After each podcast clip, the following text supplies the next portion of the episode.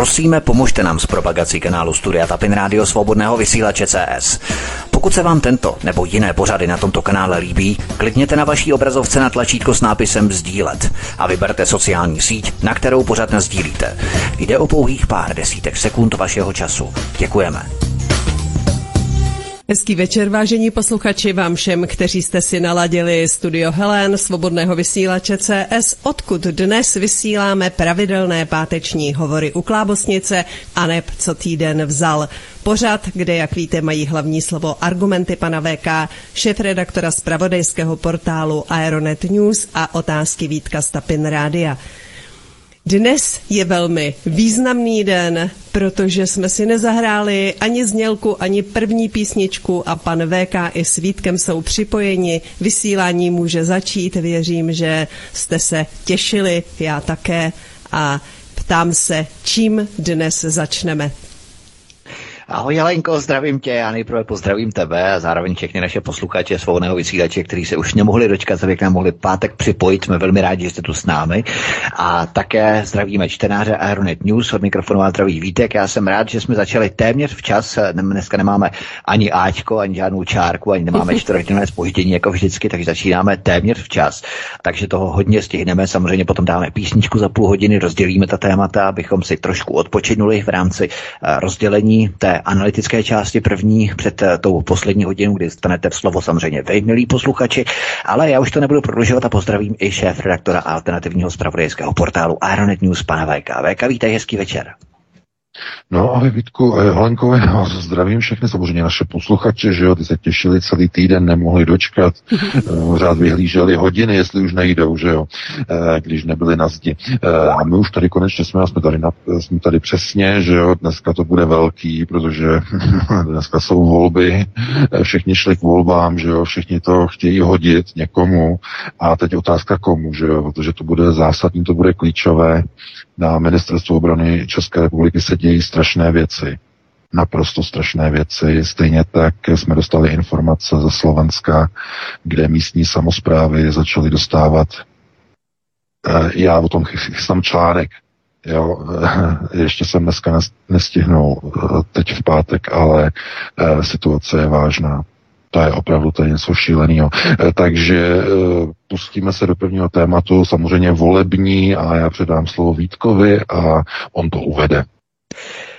Andrej Babiš se ostře na české televizi vymezil proti zatahování Česka do války a prohlásil, že by českou armádu do otevřeného konfliktu neposlal.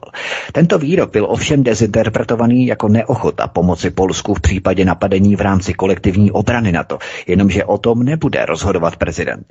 Když dnes a zítra VK máme druhé kolo prezidentských voleb, možná bychom si měli vyjasnit tu pozici prezidenta při vyhlášení mobilizace.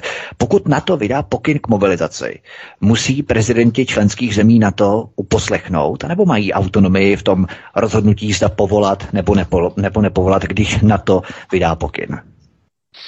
No, tady je třeba si všimnout toho, co řekl Reichsführer, eh, tedy ne říšský vůdce, ale eh, ten, kdo tam bude, nebo do teďka vlastně eh, velí generálnímu štábu, náčelník generálního štábu Karel Řehka, který zase vypustil ve středu informace o tom, jakým způsobem prostě se bude muset přistupovat k mobilizaci občanů České republiky, jestliže to takzvaně praskne na té Ukrajině, jestliže se to rozšíří a jestliže eh, nějakým způsobem Severoatlantická aliance bude zatažena eh, do války na Ukrajině. Oni už s tím počítají, dámy a pánové. Všechny ty výroky musíte si dávat dohromady jako v podstatě skládačku, eh, protože připomíná to, teď to připomíná de facto někde průběh Eh, měsíce květen, červen roku 1939. To znamená zhruba tři měsíce před začátkem druhé světové války. Úplně stejné procesy probíhají. Eh, nasunování zbraní na linii doteku. V této době Eh, zhruba toho léta, v počátku rok 39 po zahájení okupace, 15. Eh, března 39, eh, Němci potom duben, květen, červen začali nasunovat zbraně mm, na hranici s Polskem. Tohle to všechno začalo se formovat i vojska v Rumunsku, už tehdy se vlastně tehdejší vlastně nacistické státy, že e, měli dohodu, měli souručenství s Berlínem, e, takže mm, byla snaha tedy o zahájení toho velkého válečného úsilí v Evropě, které nejdřív mířilo na západ, tedy vlastně nejdřív na východ, že jo, na Polsko, potom na západ, na Francii, země Beneluxu a nakonec na Sovětský svaz. Tohleto, co jsou takové ty signály vysílány, to znamená, eh, Karel Řehka, že náčelník generálního štábu řekl, že eh, nikdo si nemůže myslet, že by prostě eh, ten boj proti nepříteli, proti Rusku, že by to zařídila pouze jenom profesionální česká armáda, že by se museli samozřejmě e, aktivovat e, síly e, z řad obyvatelstva, to znamená e, mobilizace. On tam řekl v tom rozhovoru pro ČTK, že by to byla výběrová, tedy selektivní mobilizace, no výběrová to je takové terminus technicus samozřejmě, protože ta výběrovost by spočívala e, především v tom, e, kdo je schopen a kdo není schopen, že? To, znamená, kdo je schopen držet zbraň v ruce a kdo je schopný chodit a, mm, kdo teda není úplně nad hrobem, e, že prostě by nemohl být prostě nasazený. To jsou prostě takové terminus technicus, prostě výrazy, že selektivní. Konec konců v Rusku e, měli také selektivní mobilizaci, mobilizaci 300 tisíc lidí, také selektivně mobilizovali 300 tisíc. E, ono jich ve skutečnosti už je mnohem víc, protože ty informace informace, které přicházejí z Ruska, ukazují, že mobilizace v Rusku nadále pokračuje, že nebyla zastavena, že dál přicházejí povolávací rozkazy po celém Rusku Rusům. E, to, to znamená, že Rusko bude mobilizovat, e, no teď už má kolik, možná 400, 500 tisíc mají mobilizovaných. E, to, to, to nejsou pozitivní nebo věci, které by ještě dávali někde nějakou představu o blízkém konci tohoto konfliktu právě na naopak rozhodnutí těch šílenců tady v Bundestagu, to je kauza sama pro sebe. To je naprosto, to, to je, je to zjevné. To znamená, je to na nátlak samozřejmě mm, určitých kruhů, že jo, amerického vojensko-průmyslového komplexu, snaha o prodloužení té války, protože samozřejmě to pomáhá eh, vydělávat obrovské peníze americkým zbrojařům, protože taková válka je naprosto jedinečná. Oni už vlastně žádnou velkou válku nemají, američané. To je jejich problém. Oni skončili v Afghánistánu a teď americké zbrojovky co dělají? Prostojí respektive kdyby nebyla Ukrajina, co by dělali americké zbrojovky, když skončili v Afghánistánu své válečné dobrodružství? Do jaké války by zbrojili? No, žádnou by neměli, ne? Takže musela vypuknout válka na Ukrajině aby se kola vojensko-průmyslového komplexu ve Spojených státech mohla točit. A nejenom ve Spojených státech, ale i ve Velké Británii, která je pupeční šňůrou spojená se Spojenými státy. Eh, no a Německo prostě to je eh, jenom eh, prostě takový jakoby mopslík na štěkání, že jo, do kterého hm, ze západu píchají klackem a říkají mu štěkej, štěkej tamhle tím směrem na Rusa. A to je přesně ten model. I ta Česká republika konec konců je v této pozici. No a eh, volby, které teda dneska mají eh, první volební den druhého kola, tak prostě ukážou, jestli opravdu ten národ je v té pozici, že opravdu do té války chce jít, protože už dlouho ji neměl, dlouho neměl zkušenost války. Letos uběhne 78 let od konce druhé světové války.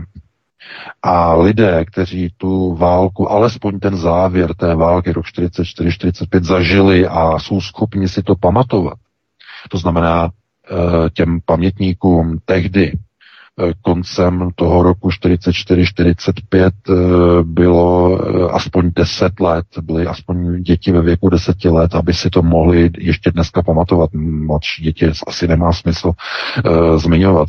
Takže těm lidem, kteří jsou pamětníci a tehdy byli dětmi, tak těm lidem je dneska 88 let. O, můžeme to zaokrouhlit, okolo 90 let jim je. A mnoho z nich už nežije.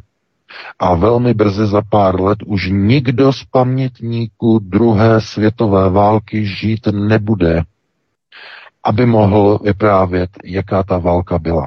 A problém je v tom, že i ti pamětníci, kteří tehdy byli dětmi, Eh, nemůžou už tak věrně vyprávět jako pamětníci, kteří, žili, kteří byli naživu třeba před 20 lety nebo před 30 lety. Protože oni v tom věku byli mnohem starší a dokázali tu válku vnímat aktivněji a z pohledu dospělých osob, než ty děti v tom protektorátu. To znamená, že ty, ty dnešní pamětníci už nemají tak přesné vzpomínky, tak výstižné vzpomínky, protože mohou popisovat ten protektorát pouze z pohledu svých tehdy dětských očí. A proto dochází znovu k fašizaci v celé České republice. A bohužel to vypadá, že ta fašizace si bude, společnost s tou fašizací bude muset znovu projít a bude si muset český národ znovu střihnout další válku. Ale tentokrát už doopravdy. Ne jako za druhé světové války, kdy eh, Adolf Hitler ve spolupráci s Himmlerem rozhodli, že Češi eh, nemají důvěru a že nepůjdou do zbraně obrovských počtech by přebíhali na druhou stranu Prusu. To byl důvod, proč eh, tehdy Himmler, Heinrich Himmler eh, na, na poput, na svůj vlastní poput tedy přesvědčil Adolfa Hitlera, aby, Čes, aby Češi nebyli součástí říšských ozbrojených sil, aby nechodili do války. O, oficiálně to bylo zdůvodněné jako tím, že třeba, aby říše měla zajištěné válečné úsilí, aby české zbrojovky eh, pracovaly, aby eh, byl pořádek, byl ordnung, ale ve skutečnosti eh, samozřejmě všichni nepracovali v průmyslu. To je nesmysl. A proč Češi nemohli? No, protože nebyla důvěra. Bylo tam eh, podezření, že by prostě to dopadalo stejně jako tehdy v rakousko-uherské armádě, kdy docházelo k obrovským dezercím na východní frontě v tak obrovských počtech, že potom vznikly, jak jistě víte, v Rusku se sformovaly československé legie desítky a desítky tisíc vojáků, kteří automaticky přecházeli na stranu eh, carské, eh, potom vlastně jakoby už eh, jako sovětské armády, ale carské armády. To je prostě jak, jakýsi charakter těch českých, toho českého naturelu a instrumentu. A Adolf Hitler tohleto nechtěl riskovat, proto Češi nešli do války, když um, tehdejší uh, česká obec fašistická, uh, že minimálně tedy oni uh, usilovali o to, aby vznikl takzvaný český legi formovat někdy na konci roku 44 a nakonec stejně na něj nedošlo, e, nikam poslaný nebyl, e, tedy aspoň tady co z těch informací, těch pramenů historicky vyplývá, e, svatý Václav, že? Legion svatý Václav. No, e, a dneska to vypadá po těch zhruba 78 letech, že mm, ten národ jakoby chtěl znovu si vyzkoušet tu válku, ale zdálo by se jakoby v aktivní roli, už ne v roli protektorátu, ale skutečně v té roli uh, válečného úsilí někde na frontě. Protože jinak by ti lidé nemohli Eh, když budeme věřit těm průzkumům, ale to jsou velice nebezpečné průzkumy, jo, eh, že by tak silně podporovali generála Pavla. Eh, to by potom ukazovalo na to, že opravdu ten národ chce si tu válku vyzkoušet a není jediný. Není jediný. I tady v Německu ty průzkumy ukazují, že větší část německé veřejnosti je pro posílání tanků Leopard na Ukrajinu. Je. Není to sice moc, je to nějakých 58% je pro, nějakých 42 je proti, to jsou ty průzkumy Frankfurt Allgemeine Zeitung. Eh, růz, různě je to dělané, eh, různě, ale eh, zajímavé je, že západní část Německa je silně pro, přes 65% pro posílání tanků, zatímco východní Německo je silně proti. E, v té východní části tam je podpora pro posílání tanků jenom něco okolo 35%. Zbytek je proti, takže východní Němci e, mají ještě nějaké ty pudy sebezáchovy a e, západní Němci už zjevně ne. Eh, to je vidět ten vliv toho západního vlivu, eh, to znamená toho takzvaného eh, anglosaského vlivu po druhé světové válce, to znamená, jak působil na jednotlivé segmenty společnosti. A tohle to se ukazuje, že se kopíruje do zemí střední a východní Evropy. To znamená, že budou teď sčítat výsledky hlasu v neděli se lidé, tedy v sobotu odpoledne se lidé dozví, eh, jak to bylo, nebo v podvečer, eh, co vlastně z toho vyleze, ale nikdo se potom nebude moc divit těm procesům, které potom začnou přicházet. Stále je jakoby taková ta naděje, kdy bychom si řekli, vzhledem k tomu, jak dopadly volby před pěti lety, Eh, tak eh, tehdy vítězství Miloši Zemanovi zajistil rozdíl nějakých 700 tisíc hlasů. A eh, to všechno byli důchodci a starší lidé, kteří normálně k volbám nechodí a nechodili. Ti rozhodli volby ve prospěch Miloše Zemana před pěti lety. Tihle lidé, když znovu přijdou k volbám, tak těsně vyhraje Andrej Babiš. Nějakých 50,9% a bude prezidentem. Pokud přijdou. Pokud nepřijdou, tak to bude 800, možná 900 tisíc hlasů, eh, protože se k tomu přibalí samozřejmě i e, takové ty výroky které jsou jakoby obousměrné, to znamená nejprve minulý týden nedoporučení ze strany e, vedení SPD, aby e, voliči SPD e, volili Andreje Babiše, nedoporučení, že, že strana nebude doporučovat. A e, naproti tomu výrok, takový zvláštní výrok Andreje Babiše mm, v jednom z těch diskuzních pořadů, který byl taky nějak namířený proti SPD, takové ty, taková ta animozita. E, no tak ono se tomu nelze samozřejmě divit, protože v téhle chvíli, kdy jde úplně o všechno, tak to vypadá jako kdyby z nějakého případu nebo z, jako kdyby z nějakého důvodu e, se jako eh, ten eh, Andrej Babiš eh, v podstatě jevil jakoby tím největším jakoby nepřítelem. Znamená, jako kdyby celá společnost nechtěla, vůbec nechtěla prostě Babiše, aniž by si uvědomovala, koho si tam jakoby volí uh, za něho. To znamená, ti lidé asi nemají, uh, dá se na to jako dívat tak, že ti lidé si volí něco a nemají vlastně představu, co přesně si volí. Možná jim to připadá jako že chtějí nějakou změnu, že tam chtějí nějakou jinou tvář, ale ve skutečnosti de facto si zvolí někoho, koho by normálně v životě nikdy nevolili, kdyby tam nebyl Andrej Babiš a kdyby nevěděli uh, de facto, jaké hodnoty by měli uh, v podstatě zastávat. To znamená, v této věci to je asi otázka mm, do loterie, to znamená, kdo z nich tedy uh, bude mít větší přesvědčovací schopnosti jak se ta společnost na to bude dívat. Takže takhle bych to asi zhodnotil, Vítku, no a uh, předám ti slovo. Tak se podíváme ještě na druhé téma, které tady máme na programu. Samozřejmě my budeme pokračovat bez písničky a možná potom druhém si zahrajeme, to ještě uvidíme. Ale Máme tady druhé navazující téma, které s tím přímo souvisí, protože to tady se jedná o tu selektivní mobilizaci, kterou se VK načrtl.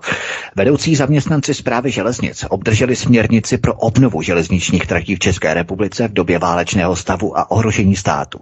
V tom dokumentu se píše o odminování tratí a odstraňování kráterů v kolejištích. Náčelník generálního štábu armády České republiky v rozhovoru pro ČTK tvrdil, že se plánuje možnost selektivní mobilizace majetku a českého obyvatelstva v případě otevřeného konfliktu NATO s Ruskem. V tomto případě eh, bychom si také měli vysvětlit, co znamená mobilizace majetku nebo selektivní mobilizace majetku. Obyvatelstva, to je, myslím, tak nějak jako zhruba jasné, ale toho majetku, jakého majetku by se to mělo konkrétně týkat, nebo co si pod tím máme představit, abychom jo, vysvětlili ty mhm. základy toho. Hmm. Jasně. No jednalo by se de facto o všechna e, stavební auta. Dále by se jednalo o všechny nákladní auta, jednalo by se o dodávky, jednalo by se o všechna terénní auta, všechna auta typu SUV s pohonem 4x4.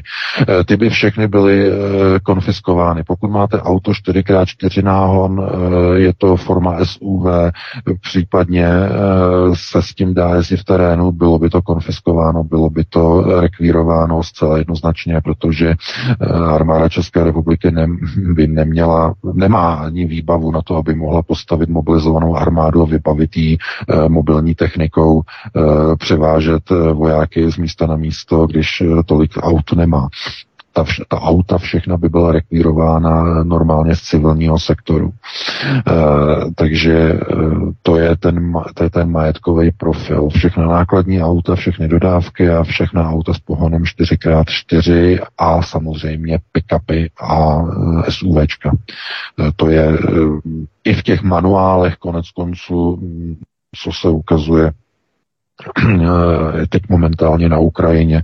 Na Ukrajině to proběhlo úplně stejně. Eh, to znamená, eh, bylo to tam udělané tak, že tam rekvírovali SUVčka, všechna auta s pohonem 4x4, která se dala sehnat, nákladní auta, stavební technika, ta je zase na, eh, potřeba na stavení příkopů a na hloubení příkopů a stavění opevnění a tak dále a tak dále. To znamená, to je, to je všechna, nebo to je všechno ten majetkový, eh, majetkový obrys toho, eh, té mobilizace. To znamená, tohle to všechno by bylo eh, konfiskováno nebo rekvírováno, tak správně, aby jsme to nazývali. Takže takhle. To znamená, že ti šílenci počítají s tím VK, že v podstatě ta válka by se mohla odehrávat nejenom v rámci toho, že naši vojáci nebo respektive naši záložáci by byli, eh, by byli povolaní na Ukrajinu, ale že v podstatě by se jednalo i o válku přímo na českém území, když se tam jedná o ty krátery a odminování kolejišť a tak dále, nebo tratí železničních, tak oni počítají s tím, že by se to odehrávalo přímo tady na našem území. No ano, samozřejmě, eh, protože to, je, to jsou přípravy, protože železničáři musí mít eh, pro případ války připravené směrnice a to, že dochází k jejich aktualizaci právě teď, to vůbec eh, není překvapivé. Mm, to je v podstatě příprava, to znamená na to, co probíhá, co je reflektováno v politice, v politické rovině, tak momentálně je redelegováno i na formu jednotlivých směrnic do jednotlivých státních podniků, jako jsou třeba jako je firma stát, zpráva železnic, že je státní podnik, takže oni musí mít tohleto všechno připraveného, no a proč to přichází zrovna teď v téhle době, no tak to je skoro jasné, ne? Protože jestliže Evropa se rozhodla, že bude, eh, nebo západ Evropy se rozhodl, že bude posílat eh, tanky, další tanky, další tanky na Ukrajinu, eh, tak už víte, že to zaznělo včera, že Ukrajina, že když teď dostane tanky, tak už eh, se ozvala, že chce i stíhačky, nějak ty F-16 a tak dále. To znamená, mm, to je, to je cesta jenom jedním směrem, to znamená k vojenské konfrontaci mezi Ruskem a Severoatlantickou aliancí. Nic z toho vůbec nemůže vylézt. Ono tady vidíme ten posun VK, protože dřív se tak nějak uh, prováděly tajně ty operace, že třeba Anglie, Velká Británie nebo další země tak nějak uh, polo tajně eh, poskytli Ukrajině nějaké zbraňové systémy a tak dále. A teď se to dělá naprosto otevřeně. Vidíme tady leopardy z Polska, německé leopardy Ukrajině, teď tam, tanky Abrams a tak dále. To znamená, eh, nevyhodnotí to Rusko nebo nehrozí tam právě to, že Rusko už pouchne do stolu a řekne ano, tak na to se úplně přímo naprosto vměšuje do války v Ukrajině nebo do války na Ukrajině. Tam už není prostě o tom, o čem se bavit. A může to mít následky právě v rámci otevřeného konfliktu na to, že už se to nedělá tajně, jako třeba před několika měsíci, před půl rokem, jo, když jsme to viděli, tak se dělá naprosto otevřeně. No, jde o to, jestli to bude mít vliv nebo nebude mít vliv na průběh eh, speciální vojenské operace na Ukrajině z pohledu ruské armády.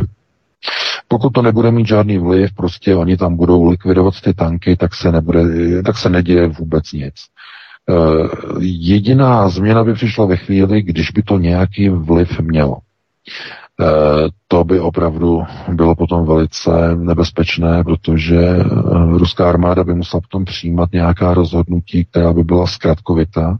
To znamená, kdyby mm, začaly prostě rusové ztrácet svoje pozice a probíhalo by to nějakým rychlým způsobem, vyklízením, rychlým vyklízením pozic bez nějakých známek od jakoby odporu, něco podobného, co jsme viděli eh, v srpnu eh, v Charkovské oblasti okolo Kupianska, Iziumu, to znamená něco podobného, znamená hned vyklizení prostě a pryč. Eh, tak by to opravdu mohlo vést eh, ke konfrontaci, protože ruská armáda by z toho vyhodnotila, že nasunování zbraní Severoatlantické aliance vede k obrácení fronty, vede k ohrožení uh, ruské integrity, protože ta území toho Donbasu už jsou uh, ústavou připojena k Ruské federaci, no a Rusko by na to muselo nějak reagovat. No a jestliže by nedokázalo konvenčně zastavit postup ukrajinské armády vybavené uh, těmihle těmi, těmito západními zbraněmi, no tak by nic jiného nezbývalo, než použít operačně taktické jaderné zbraně na Ukrajině. V tom okamžiku by bylo jasno, to by bylo úplně vymalováno. Takže mm, co se týče jako toho vzkazu, tak ten vzkaz je jasný, ale rozhodnutí toho Ruska e, nějak na to silněji reagovat e, hned nepřijde. To nebude okamžitě. Zkrátka, e, oni budou tu techniku tam ničit tím klasickým způsobem, jako to dělají dosud a Uh, jestli to bude v počtech a v řádech těch desítek tanků nebo nějakých pár stovek, tak to nemá vůbec vliv na tu frontu. Naprosto žádný. Konec konců ty výroky bývalého poradce, dnes již bývalého poradce Alexeje Arestoviče v posledním vysílání ve studiu s Fejginem ukázali, že vlastně pravděpodobnost, on tam řekl, že přímo je velmi nepravděpodobné, že by Ukrajina tuhle válku vyhrála. Eh, jenom se ukazuje, že něco jiného zaznívá z těch oficiálních míst té Ukrajiny a ve chvíli, kdy už eh, to nejsou oficiální názory, kdy ten poradce odejde, tak najednou zaznívají úplně jiné informace. Znamená, jaké jsou to informace? No, informace, které jsou prakticky převzaté z ruských médií, z, z informací z alternativy. To znamená, eh, představa, že by Ukrajina dokázala porazit jadernou velmoc, je iluzorní, naprosto iluzorní. Eh, pokud by došlo k poražce ruské armády, tak jenom zásluhou samotné ruské armády že samotná ruská armáda by se rozhodla, že chce být poražena. Což vzhledem k tomu, co naznačuje Valery Pjakin, zase není vyloučené, protože samozřejmě v ruské armádě je spousta, eh, jak on nazývá tedy zrádců, ale mm, otázkou je, aby, nebo je, je otázkou, zdali budou mít kontrolu nad eh, vojenskými procesy, což se zdá, že v téhle chvíli nemají kontrolu nad vojenskými procesy to si jakoby Putin uh, dokáže vlastně ochránit tenhle ten, tenhle ten proces, uh, respektive on to není jeho proces, jen je to proces uh, těch, kteří stojí za Vladimirem Putinem, ale to bychom se dostávali do další diskuze, dalšího tématu. Vítku máme 20.08, dáme si nějakou krátkou přestávku, nějaký dvě písničky, Helenka vybere a potom se pustíme do dalšího tématu. Určitě pustíme se právě do toho Arestoviče, ale já jsem se tě chtěl VK ještě zeptat eh, na, eh, řekněme, roli Izraele, protože já jsem si všiml, že retorika Izraele se poněkud liší od, té oficiální, eh, od toho oficiálního narrativu v rámci ukrajinského konfliktu, protože Izrael je proti nějakému vyzbrojování Ukrajiny z pozice no teď, strany Američanů. Teď, uh, Izrael je teď proti, protože tam došlo k novým no. uh, parlamentních volbách opět k navolení Benjamina Netanyahua do čela uh, už je znovu premiérem, takže Benji, Bibi je zpátky u moci v Izraeli. Jakmile nastoupil k, k moci, obrátil izraelskou politiku o 180 stupňů a teď najednou je proti vyzbrojování Izraele. E, předtím, jak tam byl ministerský e, e, předseda, on se jmenoval takovým zvláštním, náj, takovým zvláštním jménem no, teď se můžu vzpomenout, tak ten byl vzpomenout. silně... Ale jaká je v tom logika v rámci té změny? Jaká je v tom logika ten byl, toho Izraela? Ten byl silně proukrajinský, ale Izrael samozřejmě to je, na to je třeba se prostě dívat eh, jako na procesy eh, kdekoliv jinde. To znamená, někde jsou ty procesy nastavené prochasicky, jinde jsou antichasicky, proti chasidům. To znamená, sionistický proces byl minulý proces vlády eh, bývalého izraelského premiéra. Teď je tam chasický proces. To znamená, oni teď jedou halachu. Přišel zpátky Bibi, jedou halachu. To je normální, to je klasika. Předtím měli sionistický proces, to znamená ve prospěch Ukrajiny proti Rusku. To je naprosto zjevné. Takže překvapení žádné to není, by by znovu kormidla, znovu pojedou procesy prostě na ose mezi Tel Avivem a Moskvou. A všimli jste si, jak teď došlo najednou, když se Bibi vrátil k úderům v Syrii, k tomu bombardování, hned po nástupu Benjamina Netanyahua. No a e, zasáhla tam ruská armáda nezasáhla, protože už jsou zase kamarádi. Ne, mezi Kreml, Tel Aviv, znovu jedna rodina, takže Bibi zavolal, že Vladimirovi a my potřebujeme v Sýrii tam pořešit nějaké ty, ty iránské jednotky, které jsou rozmístěny. E, no a co asi řekl Vladimir? Řekl, no tak my se nebudeme dívat, nebo my to vypneme, ten, ten radar, e, jakože že nic nevidíme. No. Chápete? To je klasika. A předtím když tam byly procesy, které probíhaly jakoby protirusky, že jo, to znamená mm, procesy, sionistické procesy, tak měli jinou práci. Měli práci na Ukrajině. Uh, je tam Bibi zpátky, tak uh, si řeší interní problémy a řeš, řeší si prostě chasický píseček. Je to klasika, uh, není třeba se ani nad tím nějak rozptilovat. Takže takhle bych na to reagoval a dáme si nějakou tu přestávku. Jasně, zahrajeme si dvě písničky a pak budeme pokračovat dál. Halenko, co to máme hezkého? Já jsem pro tuto hudební přestávku připravila dvě písničky s celkovým časem 8,5 minuty. Ta informace je důležitá především pro ty, kteří chtějí využít čas k občerstvení. Pro nás ostatní je tu první písnička, kterou zpívá Joe Cocker. Prosíme, pomožte nám s propagací kanálu Studia Tapin Rádio Svobodného vysílače CS. Pokud se vám tento nebo jiné pořady na tomto kanále líbí, klikněte na vaší obrazovce na tlačítko s nápisem Sdílet a vyberte sociální síť, na kterou pořad sdílíte. Jde o pouhých pár desítek sekund vašeho času. Děkujeme. Tolik hudební přestávka, je čas na další téma Vítku. Máme tady další téma, jenom si ověříme, jestli je VK tady. VK, seš tady. No ano, samozřejmě, tady na štábu sedím, poslouchám, poslouchávám, všechno vidím. Skvělé, skvělé. Tak budeme pokračovat dál eh, v rámci tématu. Ty už to tady načal před písničkou, my v tom budeme pokračovat dál. Šokující výroky a převrácení Olexeje Aristoviče na víru pravdy po tom, co byl vyhozený z pozice poradce Volodymyra Zelenského. Už si můžu říkat, co chci. Už nejsem oficiálním představitelem Ukrajiny. Vítězství Ukrajiny ve válce je podle něj velmi nepravděpodobné a bratrovražedná válka mezi Ukrajinci a Rusy je národní katastrofou těch, eh, nebo u těch výrocích eh, Arestoviče je patrné, že takhle to cítí ostatní spolupracovníci Zelenského, akorát, že to prostě nemohou říkat nahlas. A nebo si myslíš, VK, že jsou v zajetí sugerované propagandy a že stále jak si věří, věří ve vítězství Ukrajiny, že prostě tohle je víceméně jenom jeden, protože byl vyhozený, tak tak mluví, tak tak hovoří, ale v podstatě i ti ostatní mají plus minus ten týž názor, akorát, že prostě to nemůžou říkat nahlas. Takhle. Eh, když někde eh, je takovýhle konflikt, tak eh, určitá část těch lidí patří do skupiny tzv. kognitivních disonátů. To jsou lidé, kteří trpí kognitivní disonanci a opravdu věří tomu, že do poslední chvíle prostě vyhraje ta jejich strana, úplně konec, šluz.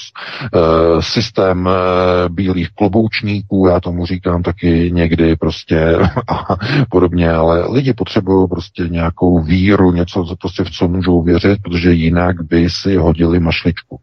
A e, proto, e, proto je strašně nebezpečné lidem brát iluze e, naději. Nebo iluze i naděje je jakoby v jedné rovině. Co je to iluze? Iluze je něco, co si vytvoříte. Naděje je něco, co vám někdo slíbí.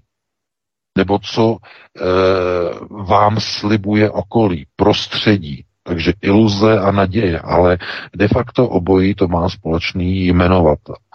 A tihleti e, hodnostáři, ti vysocí, pokud mají kognitivní disonanci, tak je to kvůli tomu, že ignorují všechny informace, ke kterým na těch vysokých pozicích se dostávají.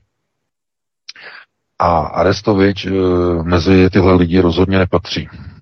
To znamená, všechno to, co on jel, ty žvásty, že my že Ukrajina, vítě, Ukrajina vítězí a, Ukra- a Rusy vytlačíme. Celou dobu jel tyhle, ty, tyhle ty bláboli, tyhle ty žvásty, až do chvíle, než 17. ledna e, podepsal svoji rezignaci kvůli tomu skandálu, že o tři dny později, e, o tři dny dříve, toho 14 Eh, v tom pořadu eh, s Fejginem prohlásil, že eh, na to ukrajinské město Dněpro, nebo Dněpr, že jak tam spadnul ten kalibr na tu bytovku a zabilo to nějakých 45 lidí, tak on to prostě jakoby propálil. On to v tom pořadu Fejgina propálil, on to řekl, že prostě ta raketa tam spadla kvůli tomu, že byla sestřelena ukrajinskou protivzdušnou obranou.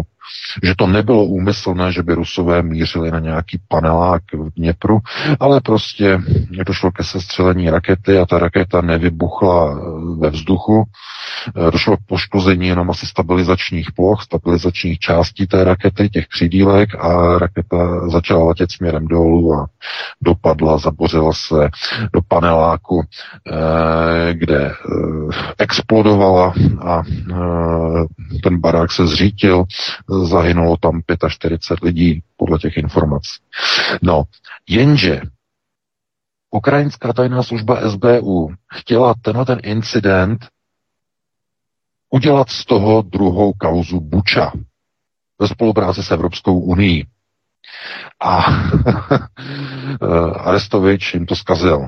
Ten do toho vhodil uh, doslova vidle No a nesl za to odpovědnost, začal tam křik obrovský, že prostě Arestovič prostě obvinuje uh, z té tragédie neschopnou protivzdušnou obranu ukrajinskou, uh, kterou nenapadne nic jiného, než se střelovat rakety přímo nad uh, hustě obydleným městem, což se nikdy nesmí dělat. Každý, kdo byl u raketáků, tak ví, že rakety se musí zachycovat před obydlenými metropolemi, protože ty trosky by mohly někoho zranit, anebo by přímo ta sestřelená raketa mohla podobně dopadu explodovat, jako kdyby zasáhla cíl, protože uh, ty protivzdušné rakety uh, fungují na tom principu takzvané šrapnelové destrukce. Vytvoří se v podstatě mrak malých šrapnelů, které mají provést destrukci té rakety, ale um, vzhledem k tomu, jak fungují PVO radary, tak někdy ta raketa vybuchne pod jiným úhlem, Eh, v jiné výšce a ty šrapnely nedokážou mm, trefit tu raketu přesně. E, trefí třeba jenom právě ta e, křidelka té rakety, které drží vztlak té rakety s plochou dráhou letu, řízení vzadu té ocasní části a ta raketa zkrátka není zničena. Ta hlavice, která je vpřed, vepředu, té rakety z pochodného letu je nepoškozená, ta raketa e, pouze nemůže letět dál ve vodorovném směru, to znamená letí směrem dolů, ale ta hlavice je aktivní. A i když ta raketa je teda sestřelená a spadne dolů, tak dole po dopadu exploduje. No a tohle to se stalo v tom Dněpru. No jenže SBU to chtěla využít propagandě obvinit Rusko zase z další genocidy, z dalšího masakru, stejně jako v Buči. No a e, Arestovič prostě jim takhle zkazil. Takže začal obrovský křik, začala podpisová petiční akce, starosta, že jo, eh, Dněpru křičel a eh, je v parlamentu ukrajinským velký křik. No a Arestovič musel odejít. Byl odejít z funkce hlavní pravé ruky Zelenského hlavního poradce. No a začaly se dít věci, protože eh, Arestovič najednou začal mluvit úplně z cesty v uvozovkách Začal mluvit proti válce, začal mluvit o tom, že to je nesmysl, když prostě ukrajinský národ mezi sebou se mlátí, že je to tragédie, národní tragédie, národní katastrofa. No a že pokud si někdo myslí, že Ukrajina e, válku vyhraje, takže je to velmi nepravděpodobné. Úplně na rovinu to takhle řekne. A on tam ještě připomněl, že teď už nejsem veřejná osoba, veřejný činitel, teď už si můžu říkat, co chci. Tím to úplně zabejčil, dámy a pánové to je, to je zabejčení, to je úplně jako kdyby tam běhalo prostě takový to rozčepejřený, rozklebený chucpe, poskakovalo tam kolem něho takhle a teď se šklebilo všem těm lidem, eh, kterým on eh, prostě celou tu dobu eh, jakoby říkal, my to vyhrajeme, všechny ty pohádky tam vyprávěl, že my Rusy poženeme až někam do Sevastopolu a podobně. Chápete, úplně normálně, úplně jakoby na tvrdáka. A proč? Z jakého důvodu? No, protože on už se chystá na nějakou funkci. On o sobě dává vědět. On má informace zevnitř. Zelenský půjde. Ten půjde brzy. No a kdo ho nahradí? No přece konstruktivní kádr, který bude natolik konstruktivní, že bude chtít ukončit válku, a bude natolik konstruktivní, že se domluví úplně s každým, dokonce i s tím nenáviděným Putinem a dokonce i s tím Ruskem. Přesně do téhle polohy se teď Arestovič snaží namanévrovat.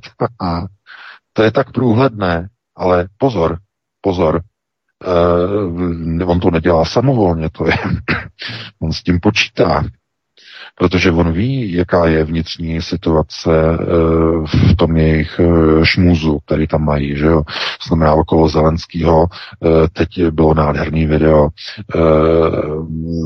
nazvaný kokain, kokainský podojezdu. To byl rozhovor s, s novinářkou myslím, že tady mm, německého špíglu, ale teď, teď mě neberte za slovo. A to bylo, bylo to natočený a to bylo dělané někdy ráno, někdy nebo dopoledne, eh, dopoledne to bylo. A ten rozhovor, on eh, prostě, to video bylo, jak posmrkává, popotahuje, olizuje si prostě rty, že jo, přetahuje si rty přes zuby, protože dojezd eh, celou noc se sjížděl na Kokešovi. Dámy a pánové, to bylo velký. To znamená, to video je naprosto zlatý. Eh, já, já ho někde prostě stáhnu někde z Telegramu, abyste ho taky viděli potom v nějakém článku na Aeronetu. Eh, úplně jak kokainský podojezdu. Ale chápete, Arestovič má tyhle ty informace, co se děje vlastně v Kijevě, co se děje okolo Zelenského, ten člověk eh, bude dříve či později odepsán, úplně odepsán. A eh, bude se hledat konstruktivní kádr jako náhrada. A Arestovič je schopný. Dokáže ovlivňovat lid, i když jsou to pohádky, ale takový lidi oni budou potřebovat. A když říkám oni, tak tím samozřejmě myslím Ruský židovský kongres a Federace židovských obcí. Tyhle dvě skupiny, které stojí za Kremlem. E, budou, budou potřebovat konstruktivního kádra, který uvidí ty věci takzvaně realisticky a bude, bude schopný ty Ukrajince e, prostě ovlivňovat a e, dokáže Zelenský ovlivňovat e, jako někoho, no ten přece není ovli, ten ovli, toho ovlivňují prostě ze západu. E, Arestovič, když si poslechnete ta jeho videa, tohle to všechno za celou tu dobu, tak prostě to je to je propaganda od zhora dolů, zleva doprava, ale eh, je to podaný takovým způsobem, že ono to dává prostě hlavu a patu, pakliže eh, máte představu o tom, eh, co chcete slyšet to je jedna z psychologických rovin, že znamená, co, co chcete slyšet. Spousta těch Ukrajinců chce slyšet pozitivní zprávy a ten Arestovič byl schopný celý rok jim ty pozitivní zprávy dávat. To je ta, chápete, to je ta naděje. Ti Ukrajinci si vytvoří iluzi. A tou nadějí tu iluzi krmí. Takhle se na to můžete dívat. Systém bílých kloboučníků. To znamená, eh, potřebujete naději, abyste mohli ukojit svoji iluzi. Eh, to, že je to součást eh, systému řízení a že moc dobrýho z toho nekouká, to je jiná věc. Problém je v tom, že lidé opravdu potřebují naději a neberou se na to žádná měřítka jako, jako metr nebo nějaký teploměr nebo nějaké přeměřování toho, jestli ta naděje je na nějakých reálných základech, anebo ta naděje je skutečně součástí jenom nějakého iluzionistického základu který nemá reálný podklad. E, a to samozřejmě platí o e, všech lidech vlastně, kteří e, v době beznaděje hledají nějakou naději. To je to nejsmutnější. A je těžký lidi za to kritizovat, protože v době beznaděje žít bez naděje je na mašličku. Doslova. Pro mnoho lidí. Nemůžete se divit, že někteří slabší jedinci to ne, jako neunesou a jdou před úřad vlády a tam se zastřelí. Protože režim je zlikvidoval, nemají na zaplacení elektriky do svého podniku, končí jim živnost kvůli tomu. No, a velice rychle to potom vnitro takzvaně zamete pod koberec, aby se o tom nemluvilo, aby to nevyvolalo nepokoje ve společnosti, že? No, to je samozřejmě opravdu e, s velkým a s obrovským e, jakoby přesahem, protože je spousta jakoby politiků, kteří teda někam přijdou, a e, teď de facto dělají přesně to, co se od nich očekává. To znamená, e, dávají lidem naději a plní tou nadějí ty vytvořené iluze mezi těmi voliči u těch uren volebních, později možná pohřebních, ale hlavně těch volebních. A Podívejte se na ty volby, těm lidem to stačí. To znamená, oni si vytvoří nějakou iluzi, oni si představí, vytvoří nějakou konstrukci a ten politik jim tu iluzi naplní nadějí, která má většinou obrysy nějakých slibů. Takhle funguje politika, takhle fungují volby. To znamená, vytvořené iluze jsou plněny nadějemi, které mají formu politických slibů a prohlášení. A nejhorší, co může být, je, když eh, koncovému spotřebiteli těch voleb toho systému, to znamená voliči, když stačí opravdu jenom ty sliby. Potom jdou znovu k volbám a potom znovu volí zase tu samou stranu, tu samou partaj. E, neuvědomují si, že ten systém potom se stává samonosným a e, samonosný systém znamená, že živí sám sebe. Politici dají více a více slibů, aby voliči měli více a více pocit, že mají naplněné své iluze. A protože iluze jenom slibama nelze naplnit, tak se to řeší tak, že politici dají ještě větší a větší sliby, čímž se objem iluzí ještě více a více rozšíří. Tím se získá čas. A výsledkem je společenský systém, který je skorumpovaný, Eh, kde končí demokracie, kde se umlčují a zavírají weby, kde se vedou kampaně proti alternativním serverům, kde chtějí zavírat redaktory alternativních serverů, eh, kde chtějí dávat peníze neziskovým organizacím za to, že budou takzvaně eh, psát ve prospěch vládních, vládní garnitur a podobně. No, protože ta společnost de facto je v té pozici, že už nepotřebuje nic jiného, než jenom vzletné fráze, eh, obrovský zástup eh, politiků eh, s nejrůznějšími sliby, které pouze pomáhají udržovat naplněné iluze jejich voličů. Takže iluze a naděje, přestože Eh, to není jedno a to tež, protože jedno je obsahem a druhé je objemem, eh, tvoří de facto jeden společný celek. A v té společnosti de facto mm, je potom určujícím výsledkem jenom malá část lidí, která dokáže se řídit konceptuální gramotností, konceptuální rovinou. Kolik těch lidí je? No, to je otázka eh, do loterie. Eh, pokud bychom se dívali na volby, tak eh, tam tu konceptualitu bychom našli rozhodně u méně. Mnohem méně než 5% populace. Rozhodně méně.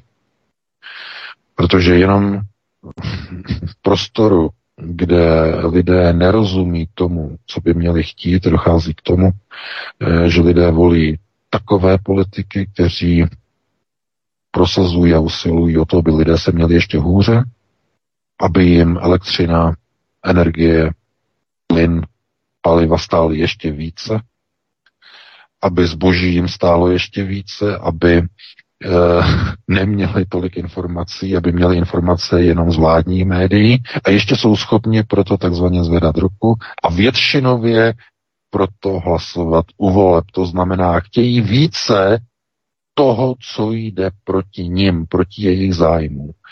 A proč to tak probíhá? No, protože mnoho lidí nevolí formu e, toho politického ukotvení, ale spíš jenom pro formu. To znamená něco, co popisuje obsah té formy a e, je jakýmsi jakoby před příslibem toho, co by mohlo být. To znamená pěkná slova, to znamená výroky, jako má Petr Fiala, e, takzvaná hodnotová společnost, že je hodnotový premiér. E, ale je to úplně vyprázdněné, protože za těmi hodnotami de facto jsou zbraně pro Ukrajinu, eh, zatahování do války a obrovská neřízená a nikým neregulovaná, dokonce indukovaná inflace. Tohle eh, je asi ten základ. Takže takhle bych na to reagoval, no a pustíme se do dalšího volajícího. Já bych VK jenom uh, zakončil naše dnešní vyprávění, respektive první analytickou část, ještě takovou úvahou úlohy alternativy, protože ty si řekl, že není naším úkolem nebo naší úlohou kritizovat lidi, kteří mají nějaké naděje. Ale já si naopak myslím, že důvod, proč lidé vyhledávají stále více alternativu od těch mainstreamových provládních vysílaček, je právě to, že je nekrmíme tím balastem a tou vatou, nadějemi, iluzemi, tak jako je krmí právě v těch médiích, nebo politici právě eh, v oblasti nejenom eh, pěti demolice, ale i eh, mnozích takzvaně vlasteneckých, podle mě protivlasteneckých partají, a to je vlastně věc, kterou my odhalujeme a proto nás lidé stále více vyhledávají. To znamená, já si myslím naopak, že bychom měli ne přímo bourat vzdušné zámky, jak vždycky říkáš, ale nějakým způsobem uvádět ty věci na pravou míru a přece jenom bojovat proti takovým těm iluzím a nadějím a ne lidi utvrzovat nebo nechávat je v, tí, v té iluzi a v té naději, aby aspoň měli pro něco žít, protože to je sice hezké, ale potom ten, řekněme, konec bývá ještě daleko horší, než když jsou lidé připravení a informačně vybavení právě ještě předtím. To znamená, já si myslím, že naopak eh, úlohou nás jako alternativy je od té naděje osvobozovat, jak si. Eh, já ti to řeknu takhle, Vítku. Eh, představ si, že máš třeba nějaké narozeniny, máš tam prostě nějaký malý dítě a teď prostě, já nevím, je mu třeba sedm nebo osm let, on tam má ten dort s těma svíčkama, že jo, a teď by přišel prostě nějaký konceptuál, já to oslavu rodinou, že jo, otevřel by dveře a řekl by tomu klukovi nebo té dívence, že jo, která by slavila e, tady jako malé dítě, že jo, konceptuálně nerozvinutá os, osůbka, že jo, malý dítě. E, a přišel by a řekl, by, e, řekl by mu, hele, na ten dort s těma svíčkama se vykašli, stejně zhruba za 65 let umřeš na rakovinu. Takhle by to řekl té dívence nebo tomu klukovi. To by byly, panečku, narozeniny pro dítě, že? Konceptuální tvrdota. Natvrdo. A co by se stalo? Dítě by začalo brečet, rodiče by byli v šoku, že nějaký blázen, co, co to mele. No jenže on řekl pravdu, dámy a pánové, pozor. On řekl tvrdou konceptuální pravdu tomu dítěti. Ovšem s předstihem zhruba 65, 80, možná 70 let, plus minus podle toho, jak se dožije. E, chápete? Je to správně? A nebo je lepší tomu dítěti nechat, ať si užije ty narozeniny v jalové nevědomosti věcí, které přicházejí v dlouhodobém horizontu, No a představte si alternativu. Kdybych já tady začal pouštět nějaké informace s nějakým daleko větším předstihem, než jenom několik měsíců. Má to, no vidíte, a to, to je otázka. Takže mm, není to tak jednoduché. Uh, lidem nelze říkat úplně všechno, protože na to nejsou připraveni, nejsou schopni eh, v daném rozvoji uh, svého konceptuálního uvažování přijmout některé pravdy, které jsou v dlouhodobějším konceptu, to znamená v dlouhodobějším horizontu. A bylo by to i více než nebezpečné eh, takhle lidem de facto destruovat uh, jejich eh, životní limitu, protože každý život člověka je limitovaný, protože Nejde o některé uh, konkrétní uh, entity v rámci syndikátu, které procházejí časo, časem um, různým, um, různé pokrevní linie Šelacharedem, žijí stovky let a podobně, to je něco jiného, ale i u nich je ta limita nastavená a uh, to by bylo jako hodně nebezpečné. Takže na té alternativě lidem de facto my přicházíme eh, takové ty informace, které jsou cenzurované, které nejsou v těch mainstreamových médiích. To znamená, tohle to aktuálně jim přinášíme a Přinášíme e, samozřejmě analýzy a zároveň i některé informace, které jsou s takovým tím nějakým předstihem, který není nebezpečný. Předstih, který není nebezpečný. No tak samozřejmě předstih je nebezpečný pro mainstreamová média, když e, jsem v předstihu asi jednoho roku mluvil o e, kartách covidových, že v roce 2020 a rok později byly zavedeny a, to, a v tom Cemper nás tam pomlouval, že, jo, že tohleto, že šíříme nějaké prostě věci a tak dále, tak dále. Ale i ten roční předstih de facto je jakoby přijatelný, ale něco, co by šlo jako za hranu, znamená několik dalších mnoho, mnoho let, většinou u lidí vyvolává prostě šok a právě kognitivní disonanci. A to je prostě odmítnutí věřit tomu, že to bude až tak špatné. To přece není možné. Lidi by to nedovolili. To je takové to oblíbené slovo. Lidi by jo, to nedovolili. No. Přesně, přesně. Prosím no, vás, lidi, lidi, lidi jsou splachovací. Člověk, ano, jeden člověk by to třeba nedovolil na svém dítěti, aby třeba na ní dělali nějaké pokusy, eh, pak, když to není maskované za vakcínku, že? Ale nějaké pokusy prostě s nějakýma jedama a podobně. Eh, tak to třeba ne. Ale lidi, lidi, ty jsou schopní, že něco nedovolí, ty jsou schopní dovolit úplně všechno. lidi.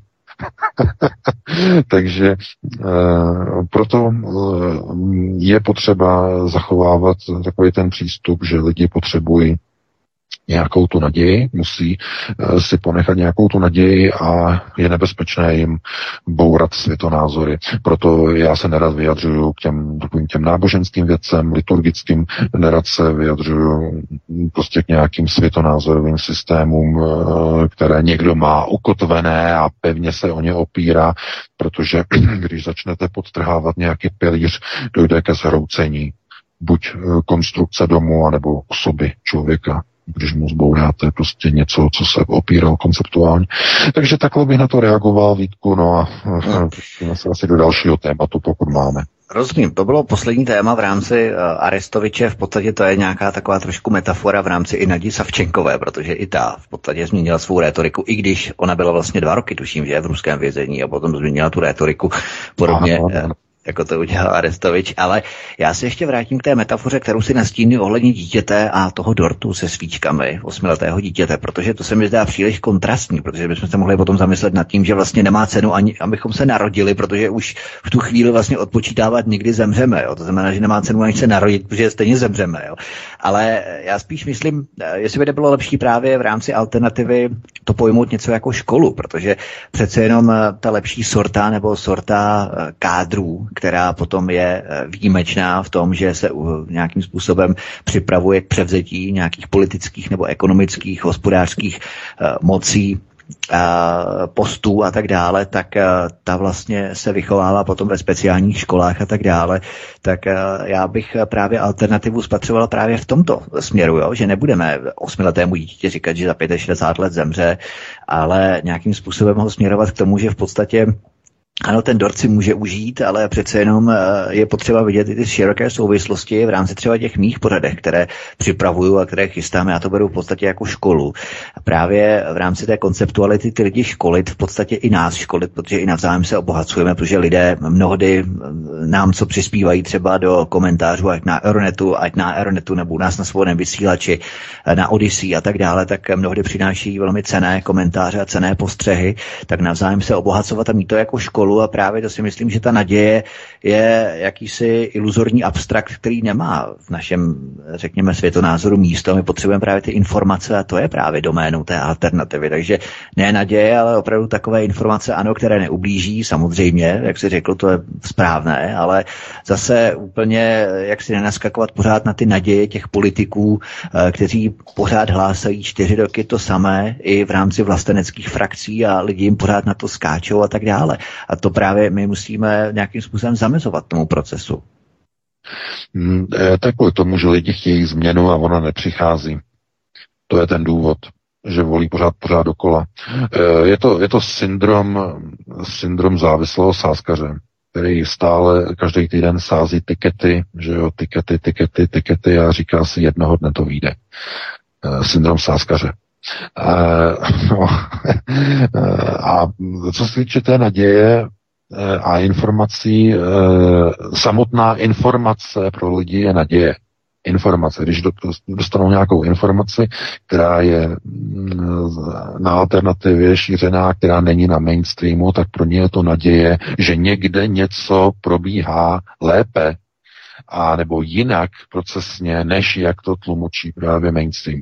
Tak, to, to, to, to, to souhlasím, to je super, ano, přesně. To je, to je, potom, to je potom taky to, že e, potom na alternativě se různě, e, nebo takhle, e, takové ty různé prostě si všimněte potom na všech těch českých televizích takové ty útoky, že jo, neustále dezinformace, útoky proti aeronetu, že jo, pomlouvačné kampaně, útoky na naše spolupracovníky, že jo, a podobně. To je, a nebo proti, proti proudu, že jo, pana Hajka, že jo, ty útoky, teď jak byl ten dehonestační článek, že uh, u Hajka, že Hájek dal rozhovor, uh, nebo respektive uh, měl rozhovor s panem Drulákem, profesorem, že, a měl z toho polízanice, uh, zavolali si ho na vedení uh, toho ústavu pro uh, ekonomicko-politické vztahy, nebo uh, no, jak tam byl, jak byl propuštěn z té organizace státní, takže e, chápete, jenom to, že poskytl rozhovor panu Hájkovi, tak hned prostě na černé listině. Chápete? A proč to ten režim dělá? Nebo proč vnitro zakládá různé YouTubeové kanály? Jsme ty dostali do redakce, že zase někdo vytáhnul nějaký tři roky starou reportáž o našem kolegovi e, tam na Slovensku. Teď to zase někdo, někdo někde šíří a e, všechny tyhle ty věci. E, co jako, e, proč, z jakého důvodu? No, protože ty kampaně mají za úkol zdiskreditovat alternativu. Rozumíte? Zdiskreditovat. Aby lidi nechodili na alternativu, aby nepouštěli ten svobodný vysílač, aby nechodili na ten protiprout, aby nečetli ten aeronet, aby lidi zůstali v té konceptuální slepotě a šli volit generála Pávka. Kvůli tomu ty kampaně spouští. Z tohoto důvodu. Chápete? Takže mm, tenhle ten koncept eh, je v podstatě i takhle nastavený. Eh, od, samot, od samotného začátku toho takzvaného boje proti dezinformacím je to nastavené uh, způsobem, že oni nemůžou nám argumentačně vyvrátit naše informace. Protože my to zdrojujeme samozřejmě z, z těch ruských zdrojů, e, i ze světových zdrojů, e, takže na té faktické bázi oni to vyvrátit nemohou. I mnohé oni americké nemohou. zdroje, i americké zdroje ano, máme, to je to nejvtipnější. Jako, a teď si, teď si to vemte. Eh, oni nemůžou vyvrátit to, že na Ukrajině od roku 2014 běží občanská válka, že tam proběhly dvě trestné operace ukrajinské armády proti vlastním obyvatelům na Donbasu, na východě Ukrajiny.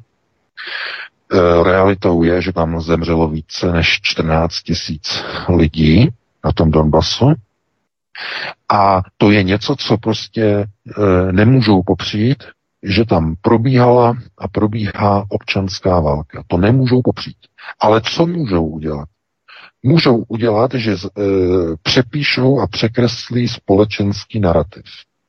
To znamená, zakážou všechny ruské zdroje, umlčí všechny alternativní servery a jediná pravda která bude moci vytékat z informačních kanálů, bude ta pravda z české televize, bude ta pravda z mainstreamových eh, televizí, jako je Nová, nějaká Prima a podobně, to všechno bude jenom eh, povoleno, nic jiného povoleno nebude. Proč? Aby ti lidé nečerpali informace z jiných zdrojů. Chápete? Z tohoto důvodu jsou teď zrovna před volbami spouštěny různé dezinformační kampaně jak proti nám, tak proti protiproudu, pana Hajka a podobně. To je, to je spuštěné ve stejnou chvíli, ve stejnou dobu. A se chápete, z jakého důvodu? No proč? No co jsme udělali my? No my jsme nepřímo podpořili Andreje Babiše, konceptuálně. A tím jsme se stali nepohodlnými. Takže nastupuje tvrdé dezinfo, nastupují kampaně, nastupují pomluvy. A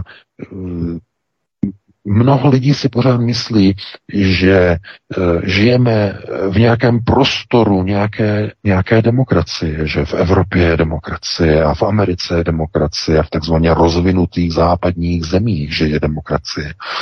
Ale to není demokracie. Vy si nemůžete svobodně pustit Russia Today, protože v celé Evropě je Russia Today zakázaná. Pokud nemáte změněné DNS servery na Google nebo na Cloudflare, tak se na stránky russiatoday.rt.com nedostanete. Vůbec. Jaká je to teda demokracie? to je diktatura, to je despocie. Takže ruské zdroje už zakázali. No ale co zůstalo? No zůstaly nezávislé e, takzvaně ty, jak oni nazývají, dezinformační servery. A ty ještě nejsou zakázány. A oni je musí zakázat. No proto je v přípravě ten zákon na zákaz takzvaně dezinformačních serverů. Z tohoto důvodu. Tak je to nastavené. Abyste si už nemohli zapnout ten svobodný vysílač CS jednoho dne. Abyste si nemohli přičíst ten aeronet. Ani ten protiprok. Všechno to skončí. Oni chtějí, aby to všechno skončilo. A co si budete moci potom pustit? No, budete si moci pustit českou televizi. Budete si moci pustit ta média, která budou spolupracovat s tou vládou. Pouze ta média, žádná jiná. Už žádná alternativní. Ne, jenom ta oficiální média. Takže v dnešní společnosti je ta situace eh, nastavená teda tak, že lidi potřebují informace. A ta informace sama o sobě, ta svobodná informace, dává lidem naději. Samotná informace může být nadějí. To je to pozitivní. Samotná informace. To, že vůbec přijde, že se k vám dostane, že když neťukáte adresu serveru do prohlížeče, že se vám neobjeví, e, že DNS not found a podobně, chybová hláška, že, není to, že to není zablokovaný. To znamená, eh, ta informace sama o sobě může představovat naději. To znamená, když přicházejí svobodné informace, něco, co najdete už jenom na alternativě, v těch mainstreamových médiích to nenajdete. Takže takhle bych to uzavřel. Eh, máme 2058. Vítku, dáme si přestávku nějakých 8 minut. Helenka tam najde nějaký pěkný písničky, já vlezu do ledničky, potom se vylezu a pustíme si eh, potom naše posluchače, že jo, pustíme si je a oni nám začnou volat. tak eh, já vám zatím přeju pěkný poslech a Helenka tam vybere určitě nějaký italský písničky, pěkný italský, že jo, že Itálii máme rádi, no a za chvilku se znovu uslyšíme. Já si myslím, že to byl skvělý závěr, skvělé ukončení, že informace jsou nadějí. To je přesně to, co si myslím já. A to je skvělé zakončení. Já nevím, jak tebe, ale mě 8 minut na občerstvení v ledničce rozhodně nestačí, ale to se nedá nic dělat, budeš si muset pospíšit a trošku to do sebe nafutrovat, protože přes jenom těch 8 až 9 minut, které tam Halenka určitě najde, tak eh, bude stačit. Samozřejmě potom dostanete slovo i vy, milí posluchači, budete se moc ptát, pane VK, na otázky, které budete mít v rámci telefonu. Takže Halenko, co si dáme? No, vybrala jsem písničky, o které si píší posluchači nejvíc. Začneme skupinou Unizono, písničkou u nás na nejvýš aktuální. To potvrzuje už název. Za všechno může Putin. Prosíme, pomožte nám s propagací kanálu Studia Tapin Rádio Svobodného vysílače CS. Pokud se vám tento nebo jiné pořady na tomto kanále líbí, klikněte na vaší obrazovce na tlačítko s nápisem Sdílet a vyberte sociální síť, na kterou pořad sdílíte. Jde o pouhých pár desítek sekund vašeho času. Děkujeme. Tolik písničky.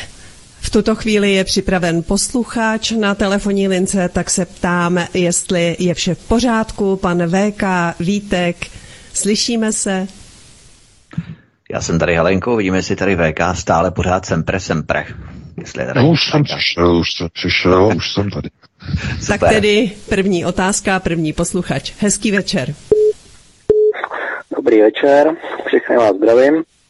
A mě bych chtěl pozdravit paní Helenku, protože když vysílá studio Helen, tak to má úroveň oproti chlapům, tak se chlapi trošku polepšete. Tak, a panu VK, jste to dneska trošku načeli. Já vás mám v celku rád, chlape, a um, nesouhlasím s tím, jak jste se bavili o to, jestli tu pravdu v celý míře jako přednášet nebo ne. Já bych, pane VK, řekl, že nejsme děti, jsme dospělí lidi. A my nechceme žít ve tmě. Nebo aspoň já nechci žít ve tmě nebo v temnotě. A je na každým, jak si tu pravdu přebere. A mám pro vás takovou, teda asi pro vás dneska nepříjemnou otázku, která se týká svatého přijímání, hlavně v katolické a pravoslavné církvi, protože se ta hostie proměňuje, vyloženě proměňuje v tom rituálu na tělo a krev Ježíše Krista. Takže člověk, který jde ke svatému přijímání, pojídá vyloženě tělo a krev Ježíše Krista. Takhle vám to řekne každý kněz. Málo lidí o tom ví. A chci se zeptat, jestli se jedná o rituál záporný nebo kladný, slušně řečeno, a e, nechci odpověď, jakou třeba dával papež Benedikt. Děkuji moc a budu poslouchat. Děkujem. No, já, já, malinko opravdu se, já nechci jak cenzurovat, ale snaž se trošku ve zkratce, jo, ve zkratce. Dobře, eh, tak velice, velice zkráceně. Eh, no ano, pravdu, že lidé jsou dospělí, no jistě samozřejmě, ale eh, takto. Když je člověk jako malý, jako dítě, tak dítě prostě poslouchá pohádky, potřebuje, aby ta pravda zvítězila, že jo. Proto se ty pohádky, že jo, proto zhruba do nějakého toho věku děti ještě nemají rozum, že jo, to je tak různě, někde ani do 7-8 let a potom, a ono někdy možná jenom v prostředí prostě materské školky, protože jakmile dítě přijde do školy, do základní školy, tak tam mu kamarádi hned řeknou, hele, žádný Ježíšek neexistuje, jo, prostě ty stromečky a tyhle ty věci okamžitě mu jako zbourají prostě všechny prostě představy. E, takže hm, to je taková ta iluze, ve které se žije, protože to tomu dítěti to utváří v podstatě jakoby nějaký ten obraz toho dobrého světa. E, iluzorního, že? Samozřejmě. No, dospělého člověka by se řeklo, tak tomu to nabalíme takzvaně úplně natvrdo. Jo? A no, no jo, jenže problém je, že ten dospělý člověk už uvažuje uh, trochu v jiných uh, konceptech. Uh, to znamená, uh, podívejte se, to by bylo sebou s, s obrovským přesahem. Vítek říkal, že nemáme čas. E, největší počet e, sebevražd je samozřejmě v Evropě ve skandinávských zemích. Dává se to do souvislosti s nedostatkem slunečního světu, protože samozřejmě vitamin, teď už je vitamin E a vitamin D, eh, které se v podstatě eh, pomáhají vytvářet v těle, respektive eh, dopadem slunečního světa na lidskou pokožku, tak nedostatek tady těch vitaminů vlastně způsobuje určité změny v mozku a které vedou prostě k různým depresím a sebevraždám a tak. Jsou o tom různé studie si najdete eh, na internetu.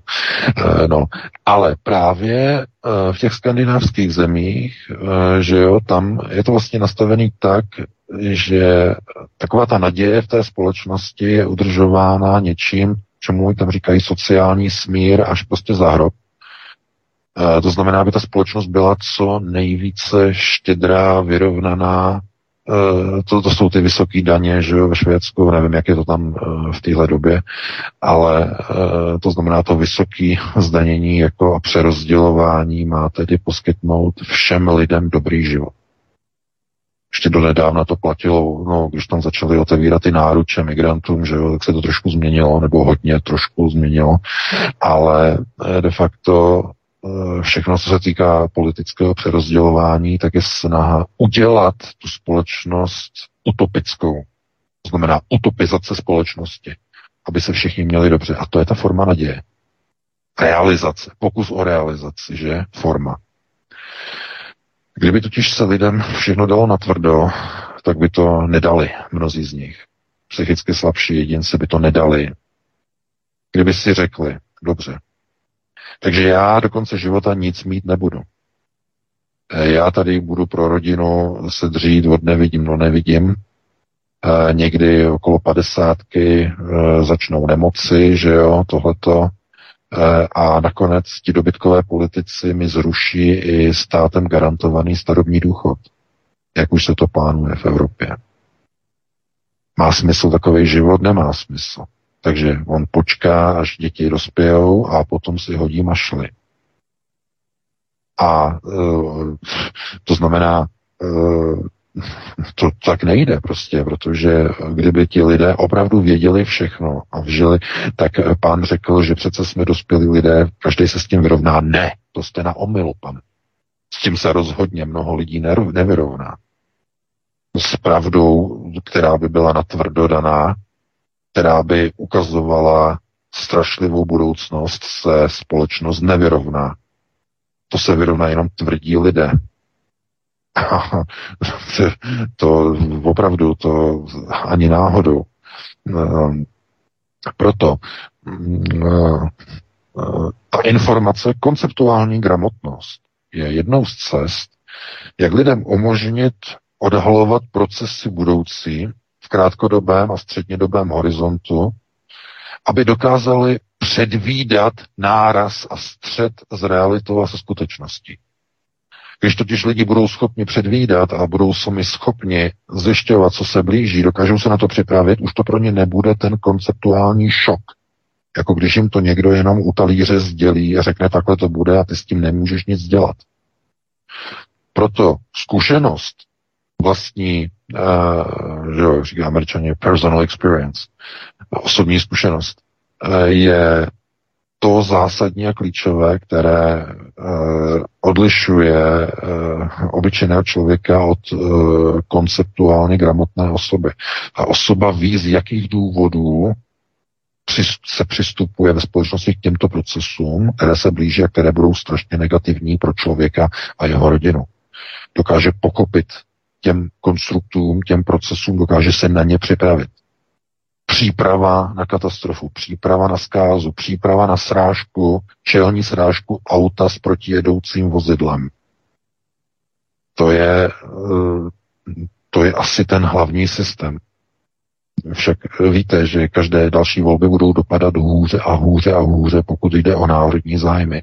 Proč? No protože na první prioritě za posledních více než 33 let byl proces nastavený takovým způsobem, že e, společnost se transformovala od národně ukotvené ke globalizačně rozpuštěné společnosti v rámci globalizace.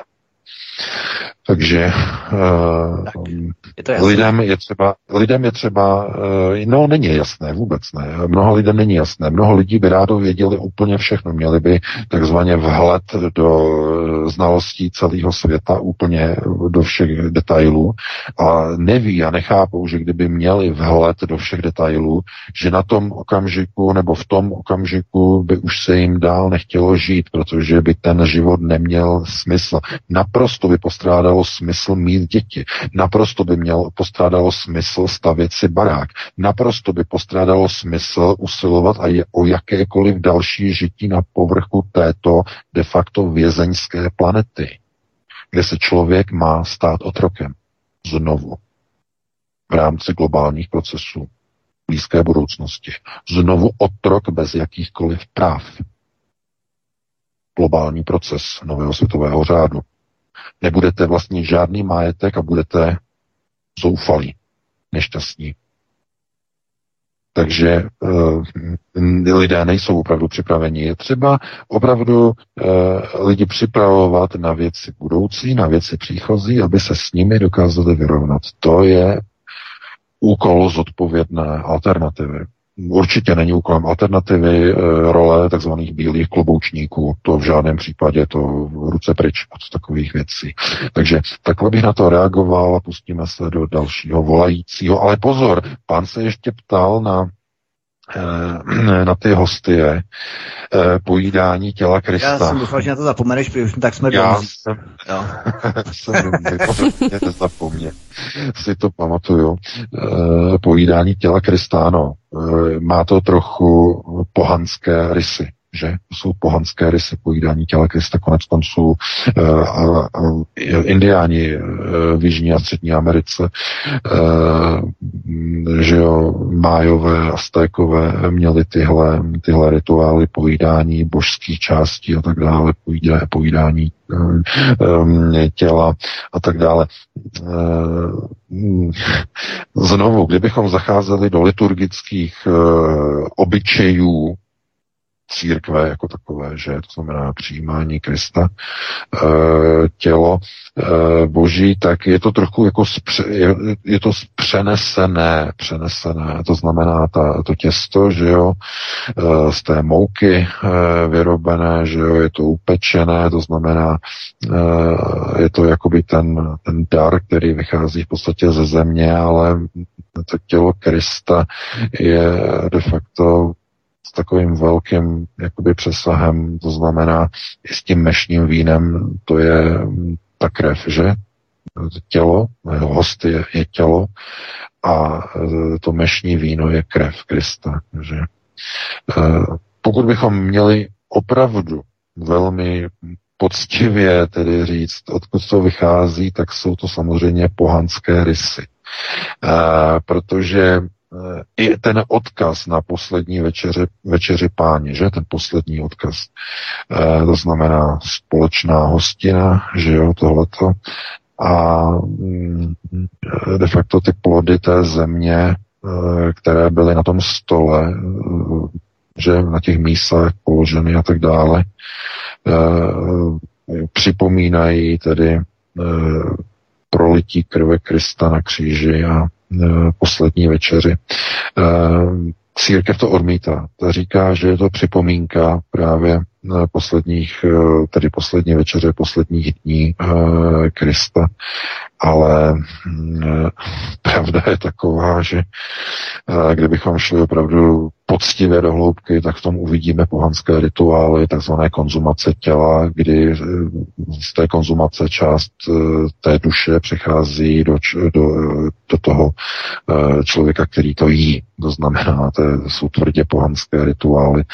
A zase bychom museli zacházet do příliš velkých hloubek a zase bychom někomu ty že jo, světonázory trochu nějak porouchali, takže takhle hluboko zacházet nebudeme, takhle bych na to reagoval, no a pustíme se do dalšího volající. Tady nám stojí frontu na telefonu, boukají nám na dveře, pojďme dát šanci dalšímu posluchači. Příjemný večer, máte slovo. Ano, jste ve vysílání.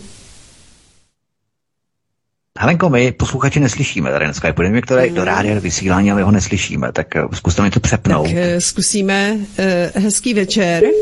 Halo? No, tak teď... no dobrý večer. Zdravím vás, tady je vaše Plzeň. Prosím vás, jsem takový dotaz. Vy jste na začátku pořadu tam naznačili, že něco podle Cimorova, nebo vy jste neměli ani naznačovat, ale když jste naznačili, tak bych se chtěl zeptat, co teda se děje na ministerstvu vnitra. Říkal, že jsem jako jaký hrozný věci, tak jsem čekal, že si něco naznačíte nebo řeknete teda přímo. Ale pořád nic, tak jestli by pan VK mohl odpovědět nebo říci nebo naznačit, co se tam teda skutečně děje. Jo, tak děkuji vám. Také děkujeme.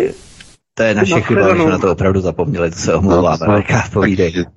Ne, ne, to, to, to zase pro změnu nebylo zapomenutí, to byla jenom průpovídka, která se týká nového článku, který chystám. E, průpovídka e, k tomu, co probíhá e, v souladu tady s přípravou na podmínky tzv. dobrovolných registrací, zatím dobrovolných registrací Eh, všech osob, které by byly ochotny být mobilizovány v rámci České republiky, v rámci případné mobilizace do nasazení proti, do války proti Rusku. Eh, to jsou inf-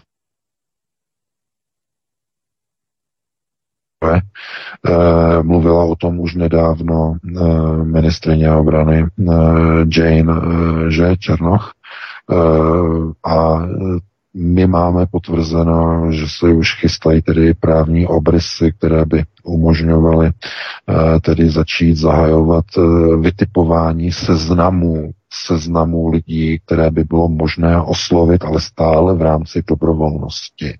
To znamená, chystá se jaký, jakási propagační kampaně oslovování lidí, kteří by chtěli tedy do těchto registrů dobrovolných, tedy seznamů, se nechat zanést a eh, hledají se cesty, jak lidi motivovat.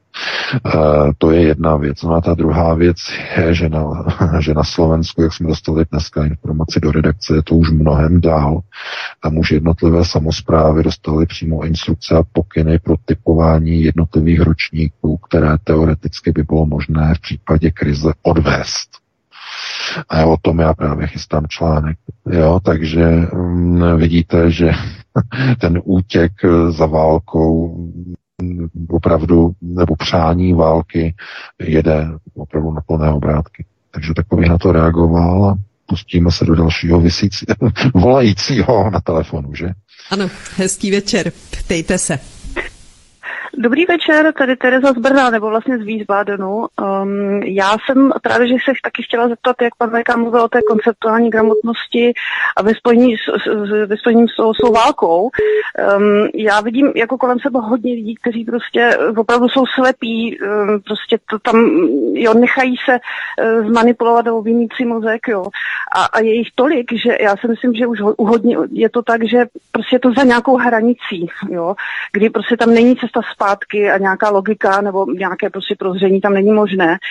A tím pádem tedy, jo, poslat je tam, teda pokud tam chtějí jít, jo, doufám, že mě za to prostě pan VK nesprdne, jo, za ten názor, ale prostě vidím to, No nevím, co, co si o tom prostě myslí, no, jakože eh, jestli prostě nakonec to třeba neskončí tak, jo, že prostě ti, co tam chtějí, tak eh, tam prostě půjdou být ten kanon footer a, a třeba nám to prostě nějakým způsobem i pomůže, jo, protože jak říkal, každé volby prostě je to horší a horší, um, jo, a nepotřebuje to vlastně tady ten zlom a tak nějak logicky to tam nesměřuje s tím, že samozřejmě za předpokladu, že nám to nebude lítat nad hlavama, no, takže si myslím, jako co by na to pan VK řekl, no. Děkuji. Mm. Děkujeme. V podstatě myslíte profiltrovat společnost tak, že kdo tam chce do záhuby, tak tam půjde a tím pádem se jak očistí zdraví společnosti, tak to nějakou takovou metodou. Eh, co si o tom myslíš, VK? Eh, když vypukne každá válka, tak má, všechny války mají stejný průběh, úplně prakticky všechny. První e, mobilizace, první. Do ní se vyhlásí úplně ti nejmladší e, trumbelos jak já říkám, ti nejmladší, to znamená, sotva jim je 18 let, e, nemají informace o světě, o válkách už vůbec tuplamné, maximálně někde z počítačových her, jako Call of Duty a e, podobně. E, takže e, ti půjdou jako první, jako, jako to bylo na Ukrajině první mobilizace koncem února minulého roku. E, ročníky, teda ročníky, no věkové skupiny 18 až 25 až 27 let, ty úplně zaplavily odvodové úřady vojenských zpráv, to znamená 18 až 25 let. Skoro 100 tisíc Ukrajinců nastoupilo během několika dnů z těchto věkových ročníků. Nikdo z nich už nežije. Celá jedna generace Ukrajinců padla během nějakých šesti eh, týdnů po mobilizaci v první vlně. Tohle to čeká i eh, českou generaci, pokud vypukne válka. Nemají totiž životní zkušenosti a chtějí válku. Mladí mladé lidi válka přitahuje. Naprosto přitahuje. To znamená, to jsou armáda e, ochotně sáhne do tady těch odvodových ročníků, znamená 18 až 25 věku, 27, e, oni to zaokrouhlí na 30, to znamená 18 až 30 první odvodový ročníky. Oni k tomu, aby se neřeklo, vezmou takzvané aktivní zálohy v první řadě. Co jsou to aktivní zálohy? No to, to je zhruba nějakých těch asi tři nebo pět tisíc vojáků v celé republice a k něm přidají tenhle ten první mobilizovaný sbor. To znamená zhruba hm, teď kolik jich bude, kolik hm, ty ročníky, když se to rozpočítá, kolik je to lidí, to je různé, protože oni neodvedou všechny, některý budou nepoužitelný. Uh, oni dostanou nějaký vlastně tří týdenní, asi tak tři týdny, čtyři týdny dostanou nějaký výcvik, aby uměli držet zbraň, aby z ní uměli nějak něco trefit zhruba na 10 metrů, uh, nějakou králíkárnu. Uh, tak plus plus minus autobus, ale mm, o té válce, ta, spole, ta společnost o válce není, neví vlastně vůbec nic. Vůbec. Protože 78 let nemá s válkou naprosto žádnou zkušenost. Vůbec. A mm, někdo by řekl, no ale přece, co třeba ty američané, no ale ti vedou války pořád, ale profesionální cestou a způsobem, kdy Nelze srovnávat americké války s tím, co se děje na Ukrajině. Proč? No protože pokud si všimnete, po konci druhé světové války američani nikdy nebojovali proti rovnocenému nepříteli. Ani v jedné jediné válce. Všechny války těch mnoho desítek válek, které vedly v nejrůznějších zemích světa, to byly všechno války proti banánovým, s odpuštěním banánovým republikám. Proti zaostalým republikám. Prostě toto nebyly rovnocené války. Ani jedna z nich. A proto teď nechtějí američané jít do války otevřeně sami za sebe proti Rusům, protože by přišli do konfliktu s rovnoceným nepřítelem. Proto tam místo sebe američané nasazují, e, že chocholaté. No, Ukrajince. to, je, to je realita. No a co Češi? Proti komu chtějí? Proti komu půjdou bojovat? Proti jaderné velmoci Jediné zkušenosti, které mají expediční sbory České armády, jsou zase proti Banánové republice nebo proti, uh, buďme upřímnější, to nebyla Banánová republika, to byla opiová republika proti Afghánistánu, že? Opiová. To znamená, Makovice tam pomáhali lídat, potom americká CIA sklízela a odvážela do celého světa, že? Transportními letouny Kandaháru, no, no v těch velkých balících. E, a e, takové chucpe, které několikrát zopakoval Miloš Zeman, to vejde do dějin, prostě, že eh, v Kábulu se bojuje za Prahu, že? Respektive v Afghánistánu se bojuje za Českou republiku. Tam se nebojovalo nikdy za Českou republiku, tam se bojovalo za zájmy americké CIA a jejich opiového biznesu. A to bylo v první řadě a v druhé řadě za, za zájmy amerického vojensko-průmyslového komplexu, který si natočil obrovské peníze. Za 20 let trvající konflikt to byla zlatá, zlatá léta pro americký vojensko-průmyslový komplex. Ne, takže, no, tak to jsem zase odbočil, ale nic. Dám ti slovo Vítku, pustíme se do dalšího volající. Já si myslím, že ten koncept válčení Ameriky je takové jakési průmyslové válčení, bych to charakterizoval, nebo něco jako prefabrikované násilí. Prostě oni to mají stejně, opravdu jako průmysl, průmyslové válčení v podstatě. Tak, ano, je to, je to, je to, je to biznis eh, založený na tom, že prostě válka drží HDP, americké HDP, HDP ano, přesně. vodu. Takhle, no, ano. Přesně, plus drogy samozřejmě, že opiové záležitosti z Jižní Ameriky, z Afganistánu, Zlatý trojuhelník nebo půl měsíc fázy a potom uh, přes Mexiko, samozřejmě z Kolumbie a tak dál. Pablo Escobar o tom taky chystám pořady. Pojďme dál, pojďme na dalšího posluchače. Hezký večer, jste ve vysílání. Eh, děkuji, dobrý večer, všechny zdravím posluchače, děkuji za uh, Vítkovi, panu VK Helen. Uh, budu se to snažit říct velmi rychle, budu se snažit mluvit korektně, protože víme, že nás neposloucháme jenom alternativa. Chci se podělit, myslím, že to je moje morální povinnost se podělit o zkušenost, kterou mám z úterý. Uh, uh, mám nemocnou maminku, rychle jsem běžela do Teska koupit pouze mlíko. Uh, u těch takových těch točících turniketů, kde se vchází, tak jsem teda, ani jsem se té paní nedotkla, šla přede mnou, já jsem šla teda hned za ní, ale ne tím samým, že jo. E, nedotkla jsem se jí, e, ona teda se otočila, začala mě prostě mě nadávat. E, byla to cizinka s přízvukem, víme jakým. E, já jsem jí teda řekla, že se jí něco nelíbí, tak ať se vrátí tam, odkud přišla.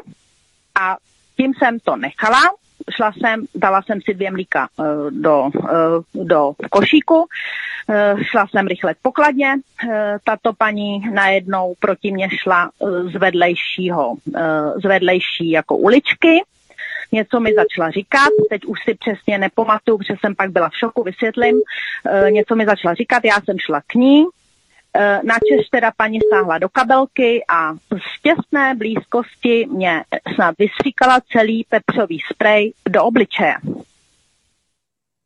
Takže jsem vlastně jako neviděla. Začala jsem křičet, vůbec se nevěděla, byla jsem v šoku. Začala jsem křičet pomoc, chytej. Samozřejmě utekla z krámu, nikdo ji nechytil nevím, kdo mě vedl do zádu, oplachoval oči, pak mě nechali, přijeli teda, jako přijela sanitka, asi půl hodiny, možná tři čtvrtě, než jsem přijela do nemocnice, jsem neviděla. Samozřejmě pálení, řezání, eh, šok, eh, ruce mi pálí ještě dneska, protože jsem si to začala, stalo se to v úterý, dneska je pátek. ošetřili mi v nemocnici, jedno oko mě teda zavázali, myslím si, že druhý mi nezavázali, abych mohla odejít po svých. Zavolala mě teda policie České republiky, řekla jsem, jestli chcete výpověď, klidně pro mě přijďte do nemocnice, já se nikam nedopravím, nevidím přijeli pro mě teda, chovali se slušně, sepsali se mnou výpověď, odvezli mě i domů, protože jsem vůbec neviděla, co se se mnou děje, kde jsem. Neviděla jsem jedno oko zavázaný, na druhý jsem taky neviděla, tam jsem dostala nějaký masti. Eh, chtěla jsem jenom jako upozornit tady na to.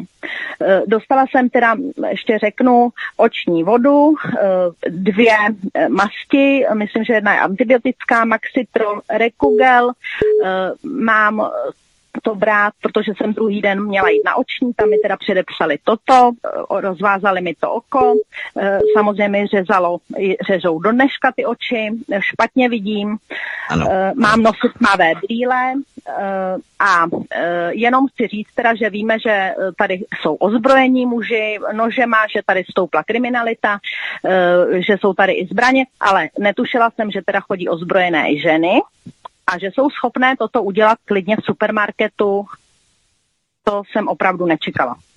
Takže jenom hmm. si myslím, že by to měli lidi vědět, dávat si pozor, a e, s tím teda, že mám ještě nosit tmavé e, brýle a mám nakázaný klid na lůžku a v pondělí jdu na další kontrolu. Takže jenom jsem chtěla teda upozornit, aby opravdu alternativa lidi, který ví, tak aby si dávali pozor, protože není to poplašná zpráva, třeba se to nikomu nestane, třeba to byla i ojedinělá, ojedinělá žena, která měla ten pepřový sprej, ale je možné, že nosí prostě jsou i ty ženy ozbrojené, jo, protože to neudělala ani ve na ulici, prostě udělal to v supermarketu, uh, opravdu jsem půl hodiny, tři čtvrtě neviděla, uh-huh. dneska mám ještě pořád, uh, nevidím dobře, a mhm. mám nařízení dokonce ano. klid, mám neschopenku. Takže jenom bych chtěla tímto jako varovat lidi, aby si dávali pozor. A uh, chtěla bych vědět uh-huh. váš názor, a e, druhý ještě názor, kdybyste mi mohli říct, kdyby teda došlo k ukončení války z nějakého důvodu, jestli si myslíte, což já si nemyslím, jestli dostaneme tyto cizince odtud zpět. Tak vám děkuju a prosím vás, buďte na sebe opatrný. Opravdu to není legrace a hodně to teda bolí. Hmm. Nevěděla jsem, co dělá Pepsový spray. Díky moc, nám a poslouchám. Děkujeme vám za telefonát, velmi cený telefonát, velmi cená informace. No, děkuji za dotaz. Děkuji za dotaz. No, já bych jenom paní chtěl upozornit, že ty normálně jako v farmy shopech, jak se kupují ty pepřové spreje, eh, tak eh, pokud teda mají certifikaci, tak tam ten obsah té dráždivé látky musí být takový, že musí přestat účinkovat nejpozději po 20 minutách. To je předpis. A pokud máte takovéhle problémy, tak se zřejmě nejednalo o civilní nějakou formu nějakého legálního pepřového spreje, ale zřejmě samozřejmě e, něco, co používá policie nebo policejní útvary a také armáda. Jsou takzvané, oni tomu říkají, e, někdo jako takzvané dračí spreje e, lidově nebo na internetech někdy se s tím obchoduje a tam jsou opravdu velice nebezpečné látky s kouskami, mikroskopickými kouskami kovů které zůstávají v oku a e, ty mikroskopické částečky kovů způsobují velmi dlouhodobé řezání. E, to znamená, e, tam byla velká chyba, že ta žena nebyla zadržena i s tím sprejem, aby mohl být odeslaný na rozbor, protože Tohle to vypadá na bojový sprej, který se používá u zásahových jednotek, který má spacifikovat uh, opravdu grázly nejtěžšího jako kalibru a um, to, že se to děje takhle ve společnosti, no tak uh, Fialová vláda uh, přijala do České republiky přes 700 tisíc Ukrajinců. Už 700 tisíc. 400 tisíc z nich má azyl. To jsou údaje ministerstva vnitra. E, ani jeden z nich eh, nebyl prověřovaný bezpečnostně eh, v žádném zadržovacím zařízení, v žádném táboře, v žádném asilovém uprchlickém táboře, kde normálně se čeká na azyl v asilovém řízení několik měsíců.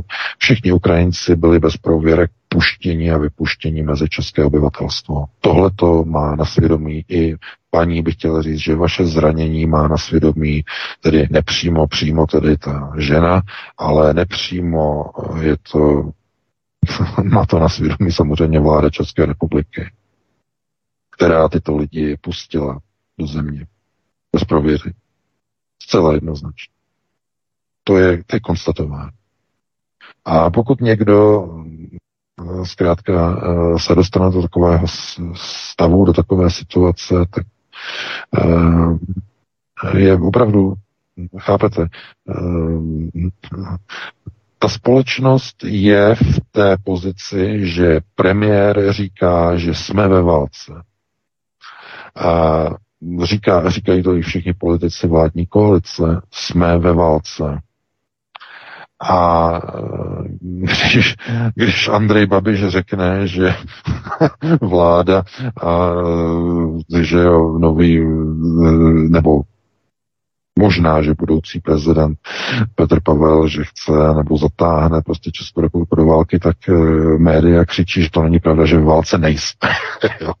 Takže e, to je trochu úsměvné, ale pravda je taková, že ve chvíli, kdy Ukrajinci ohrožují v nákupních centrech ostatní nakupující podivnými, velice podivnými pepřovými spray s dlouhodobou trvanlivostí účinku na oběti, tak to už je v jiné rovině.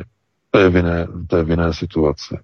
A je otázka, kolik dalších lidí potká nějaký podobný případ. A ještě paní měla ještě štěstí, že to byl jenom potřebový spray, že ta paní eh, nevytáhla, nebo slečna, že nevytáhla nůž, nebo do břicha, nebo do hrudníku, nebo do krku.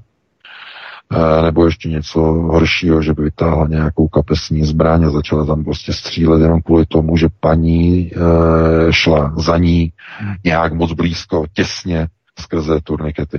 Uh, chápete? Uh, nikdy nevíte, jestli třeba ta Ukrajinka, protože předpokládám, že asi paní mluvila o ženě ukrajinského původu, jestli třeba nebyla pod drogama, pod vlivem drog. Oni jedou hodně v různých látkách samozřejmě uh, a mohla mít třeba sníženou příčetnost, byla pod vlivem a mohla vyhodnotit eh, ženu, která jde blízko za ní, že třeba jí něco chce ukrást nebo podobně, prostě je nepříčetná, vytáhne e, z kabelky prostě co to, co tam má připravené a e, začne prostě stříkat, protože má třeba pocit, že ta žena jí usiluje o život. Chápete, protože má jinak nastavené myšlení, je třeba pod vlivem nějaké drogy, nějaké látky, ale to by bylo možné zjistit jedině tehdy, pokud by ta žena byla chycena zajištěna na rozbor krve by šla samozřejmě, jestli je nebo není podmluva. To se teď asi nepodaří zjistit. Takže, no, takže já paní přeju, aby se brzy uzdravila, no a ostatním eh, říkám jako, no, tak hodně štěstí. No, hodně štěstí s těmi, s těmi Ukrajinci. A jo, ještě se ptala, jestli, pokud skončí válka, jestli se vrátí na Ukrajinu. No, někteří asi ano, ale Eh, všichni určitě ne.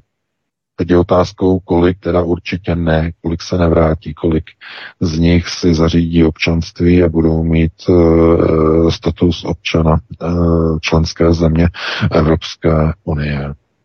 Tak bych, tak, takhle bych na to asi reagoval, no a pustíme se do dalšího volajícího. Hezký večer, můžete se ptát?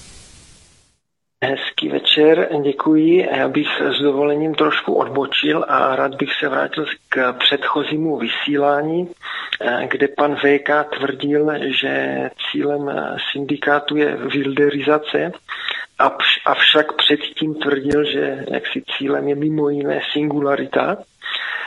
Za mě to jsou zcela dvě rozdílné agendy a možná to souvisí i s tím, že pan VK sice tvrdí, používá nějaký název syndikát a hází tam jako kdyby všechny do jednoho pytle. Ale já vím, protože se o to zajímám, že jsou různé skupiny, mají s námi různé úmysly a toto jsou typicky dvě různé agendy, takže bych se chtěl eh, zeptat, co z toho platí a jestli to pan VK může Eh, rozvést, protože pochybuju, že eh, takový šidiváci s námi mají stejné úmysly jako reptoši nebo plejáďani. No, to je všechno. Tak jestli to prosím můžete trošku rozvést. Děkuji. Děkujeme. Já děkuji za dotaz. Syndikát není, syndikát je se skupení, se skupení těchto těch organizací, které jste jmenoval. Uh, to znamená extraterestriální syndikát, uh, združení, spolek, spolčení, jo, syndikát, výraz. To není nějaká eh, oddělená organizace a potom jsou další. Ne, to je, to je zastřešení spolek těchto extraterestriálních systémů. Eh, co se týče wilderizace, návrat planety do původní podoby, podle podoby tedy, nebo minimálně to, co bylo tedy uvedeno na tzv. georgijských kamenech, tedy 500 milionů obyvatel maximálně na planetě Zemi, a e, to je tedy ten proces. A co se týče e, singularity, e, to znamená přechod člověka nejprve do technologického těla, to znamená z biologické báze do non-biologické báze, tak to je něco trochu jiného, nebo respektive trochu nepochopení. Pokud jste četli ty moje knihy, tak víte, na jaké bázi je to postaveno. Znamená, ta planeta má být v budoucnu celá pokrytá oxidem uhličitým. Ten je e, nedýchatelný pro člověka, ale e, symbioti budou moci ten povrch té wilderizované planety obývat. Takhle je to připravené. E, to znamená, ta wilderizace má vrátit podobu té společnosti nebo toho světa celého do zelené planety, znovu zelené, ale divoké planety zelené, s mnohem nižší populací a atmosféra má být naplněna mnohem vyšším obsahem eh, oxidu uhličitého, který podporuje samozřejmě růst rostlin, to znamená divokou rozbujelou vegetaci, která pohltí i velkoměsta, ale de, uh, úroveň kyslíku bude postupně klesat na nějakou hodnotu, někde okolo 10-8% a uh, obsah CO2 bude extrémně vysoký. Takže látková výměna rostlin bude zachována, Stejně tak i život e, některých e, typů e, lidoopů, že jo, různých uh, uh, nižších rozvinutých struktur, protože víte, jaká je souvislost mezi dostatkem kyslíku a ro- vývinem a rozvojem mozku, velikosti mozku. Pro rozvoj mozku potřebujete bohaté kyslíkaté prostředí.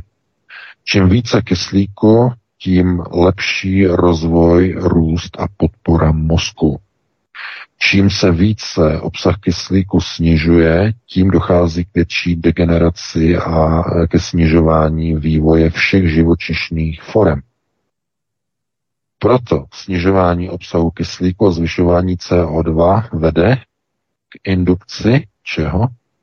No nižšího rozvoje mozku všech typů organismů a všech typů biologických struktur na planetě ke zjednodušování. No, takže e, takhle bych na to reagoval. To by bylo na dlouhé povídání, ale e, minimálně rámcově tedy takto je to e, e, zastřešené. Pustíme se tedy do dalšího volajícího, máme 50, takže to je 10 minut, tak ještě pár lidí sjedeme. V rámci České republiky a toho kyslíku, tak si myslím, že se tady občas i zadusím, kolik má, jak málo kyslíku je tady z pozice inteligence e, mnohých lidí tady v České republice. Ale půjdeme na dalšího posluchače. Hezký večer, můžete se ptát.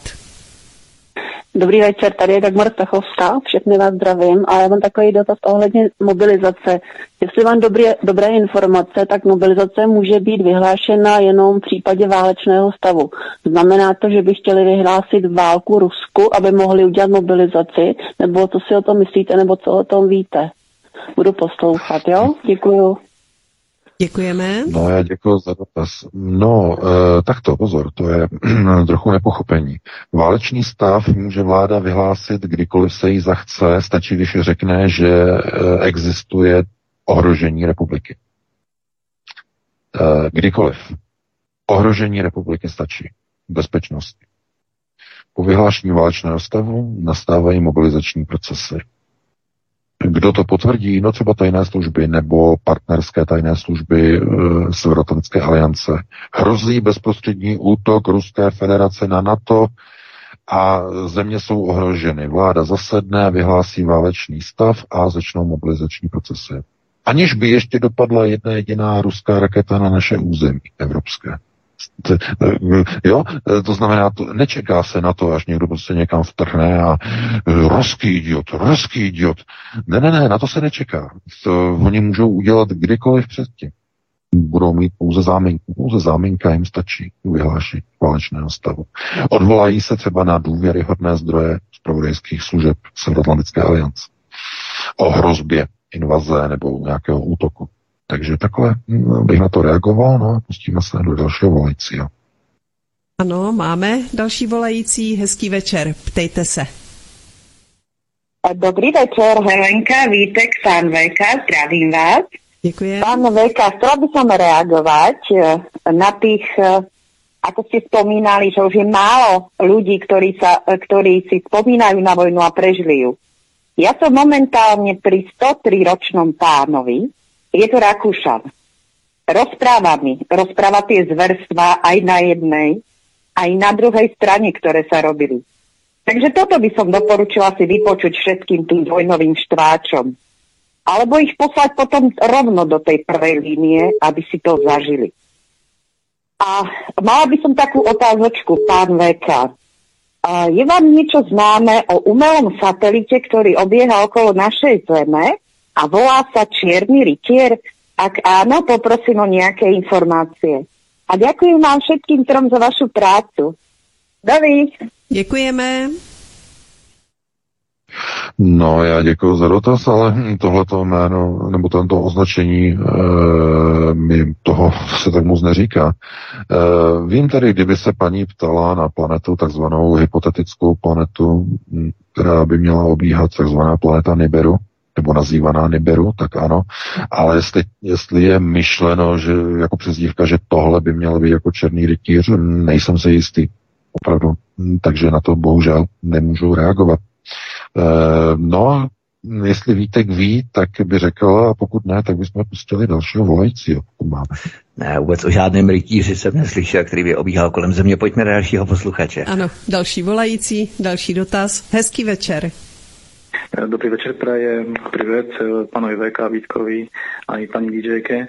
Chcem sa vás spýtať, uh, dlhšiu dobu sledujem pána Piakina a chcem vedieť, či má pán VK nejaké informácie, akoby kto za ním stojí, alebo kto podporuje celý Altajský vlastne uh, jeho fond, prípadne či za tým stojí nejaká, nejaký židovský klan alebo nejaká iná skupina, klanov korporatívna.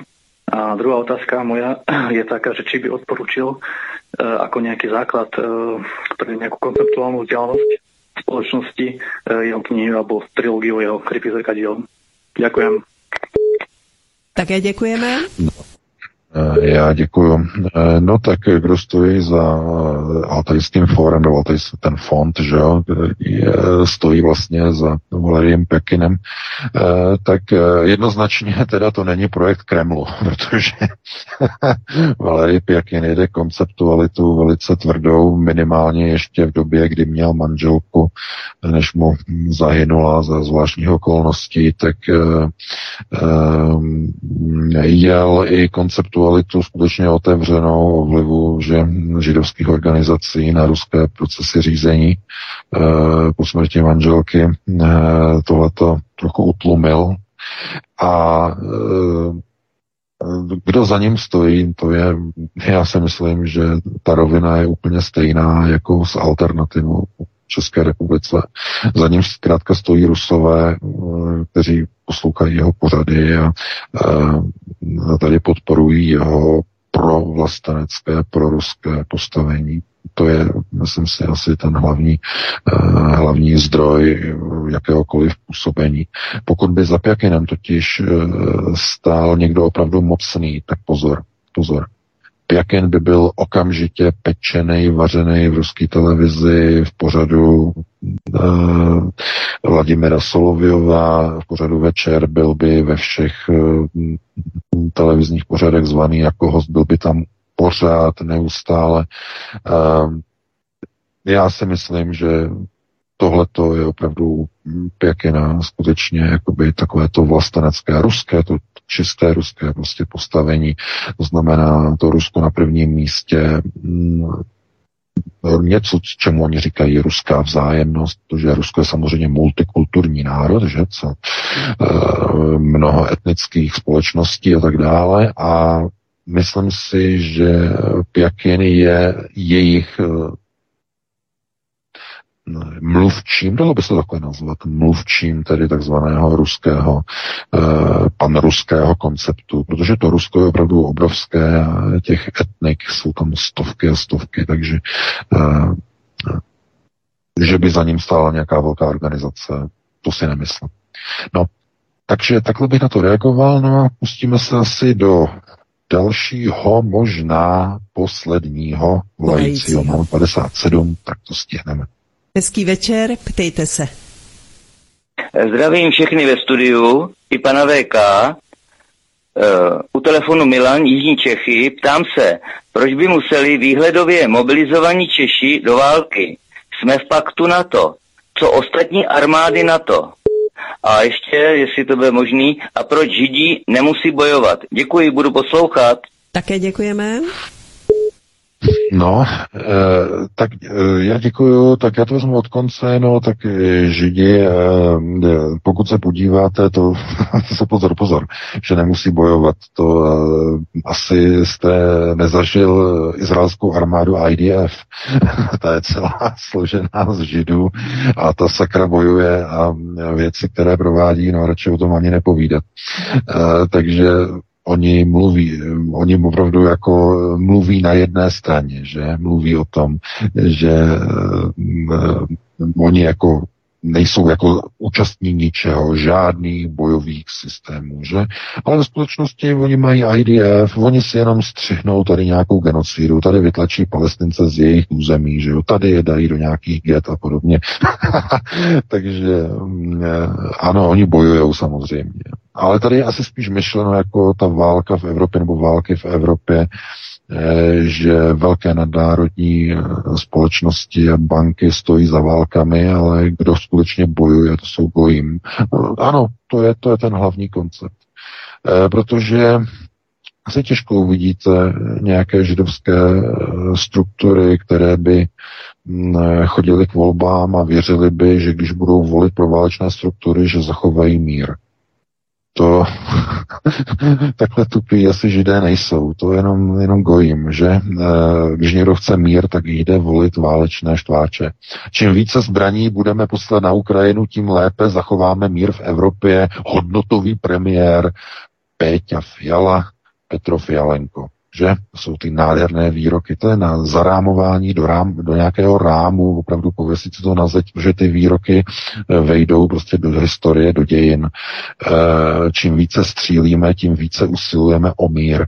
Ehm, takovéhle eh, chucpaté koncepty opravdu ty vypadnou jenom z profesora.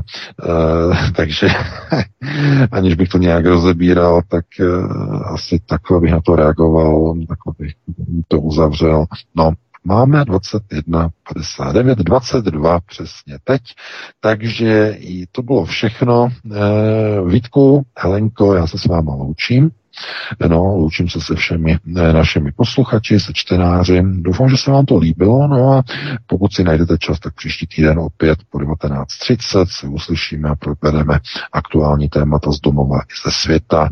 Do té doby si užijte týden, hlavně tedy víkend nadcházející. No a pro tuto chvíli krásnou dobrou noc.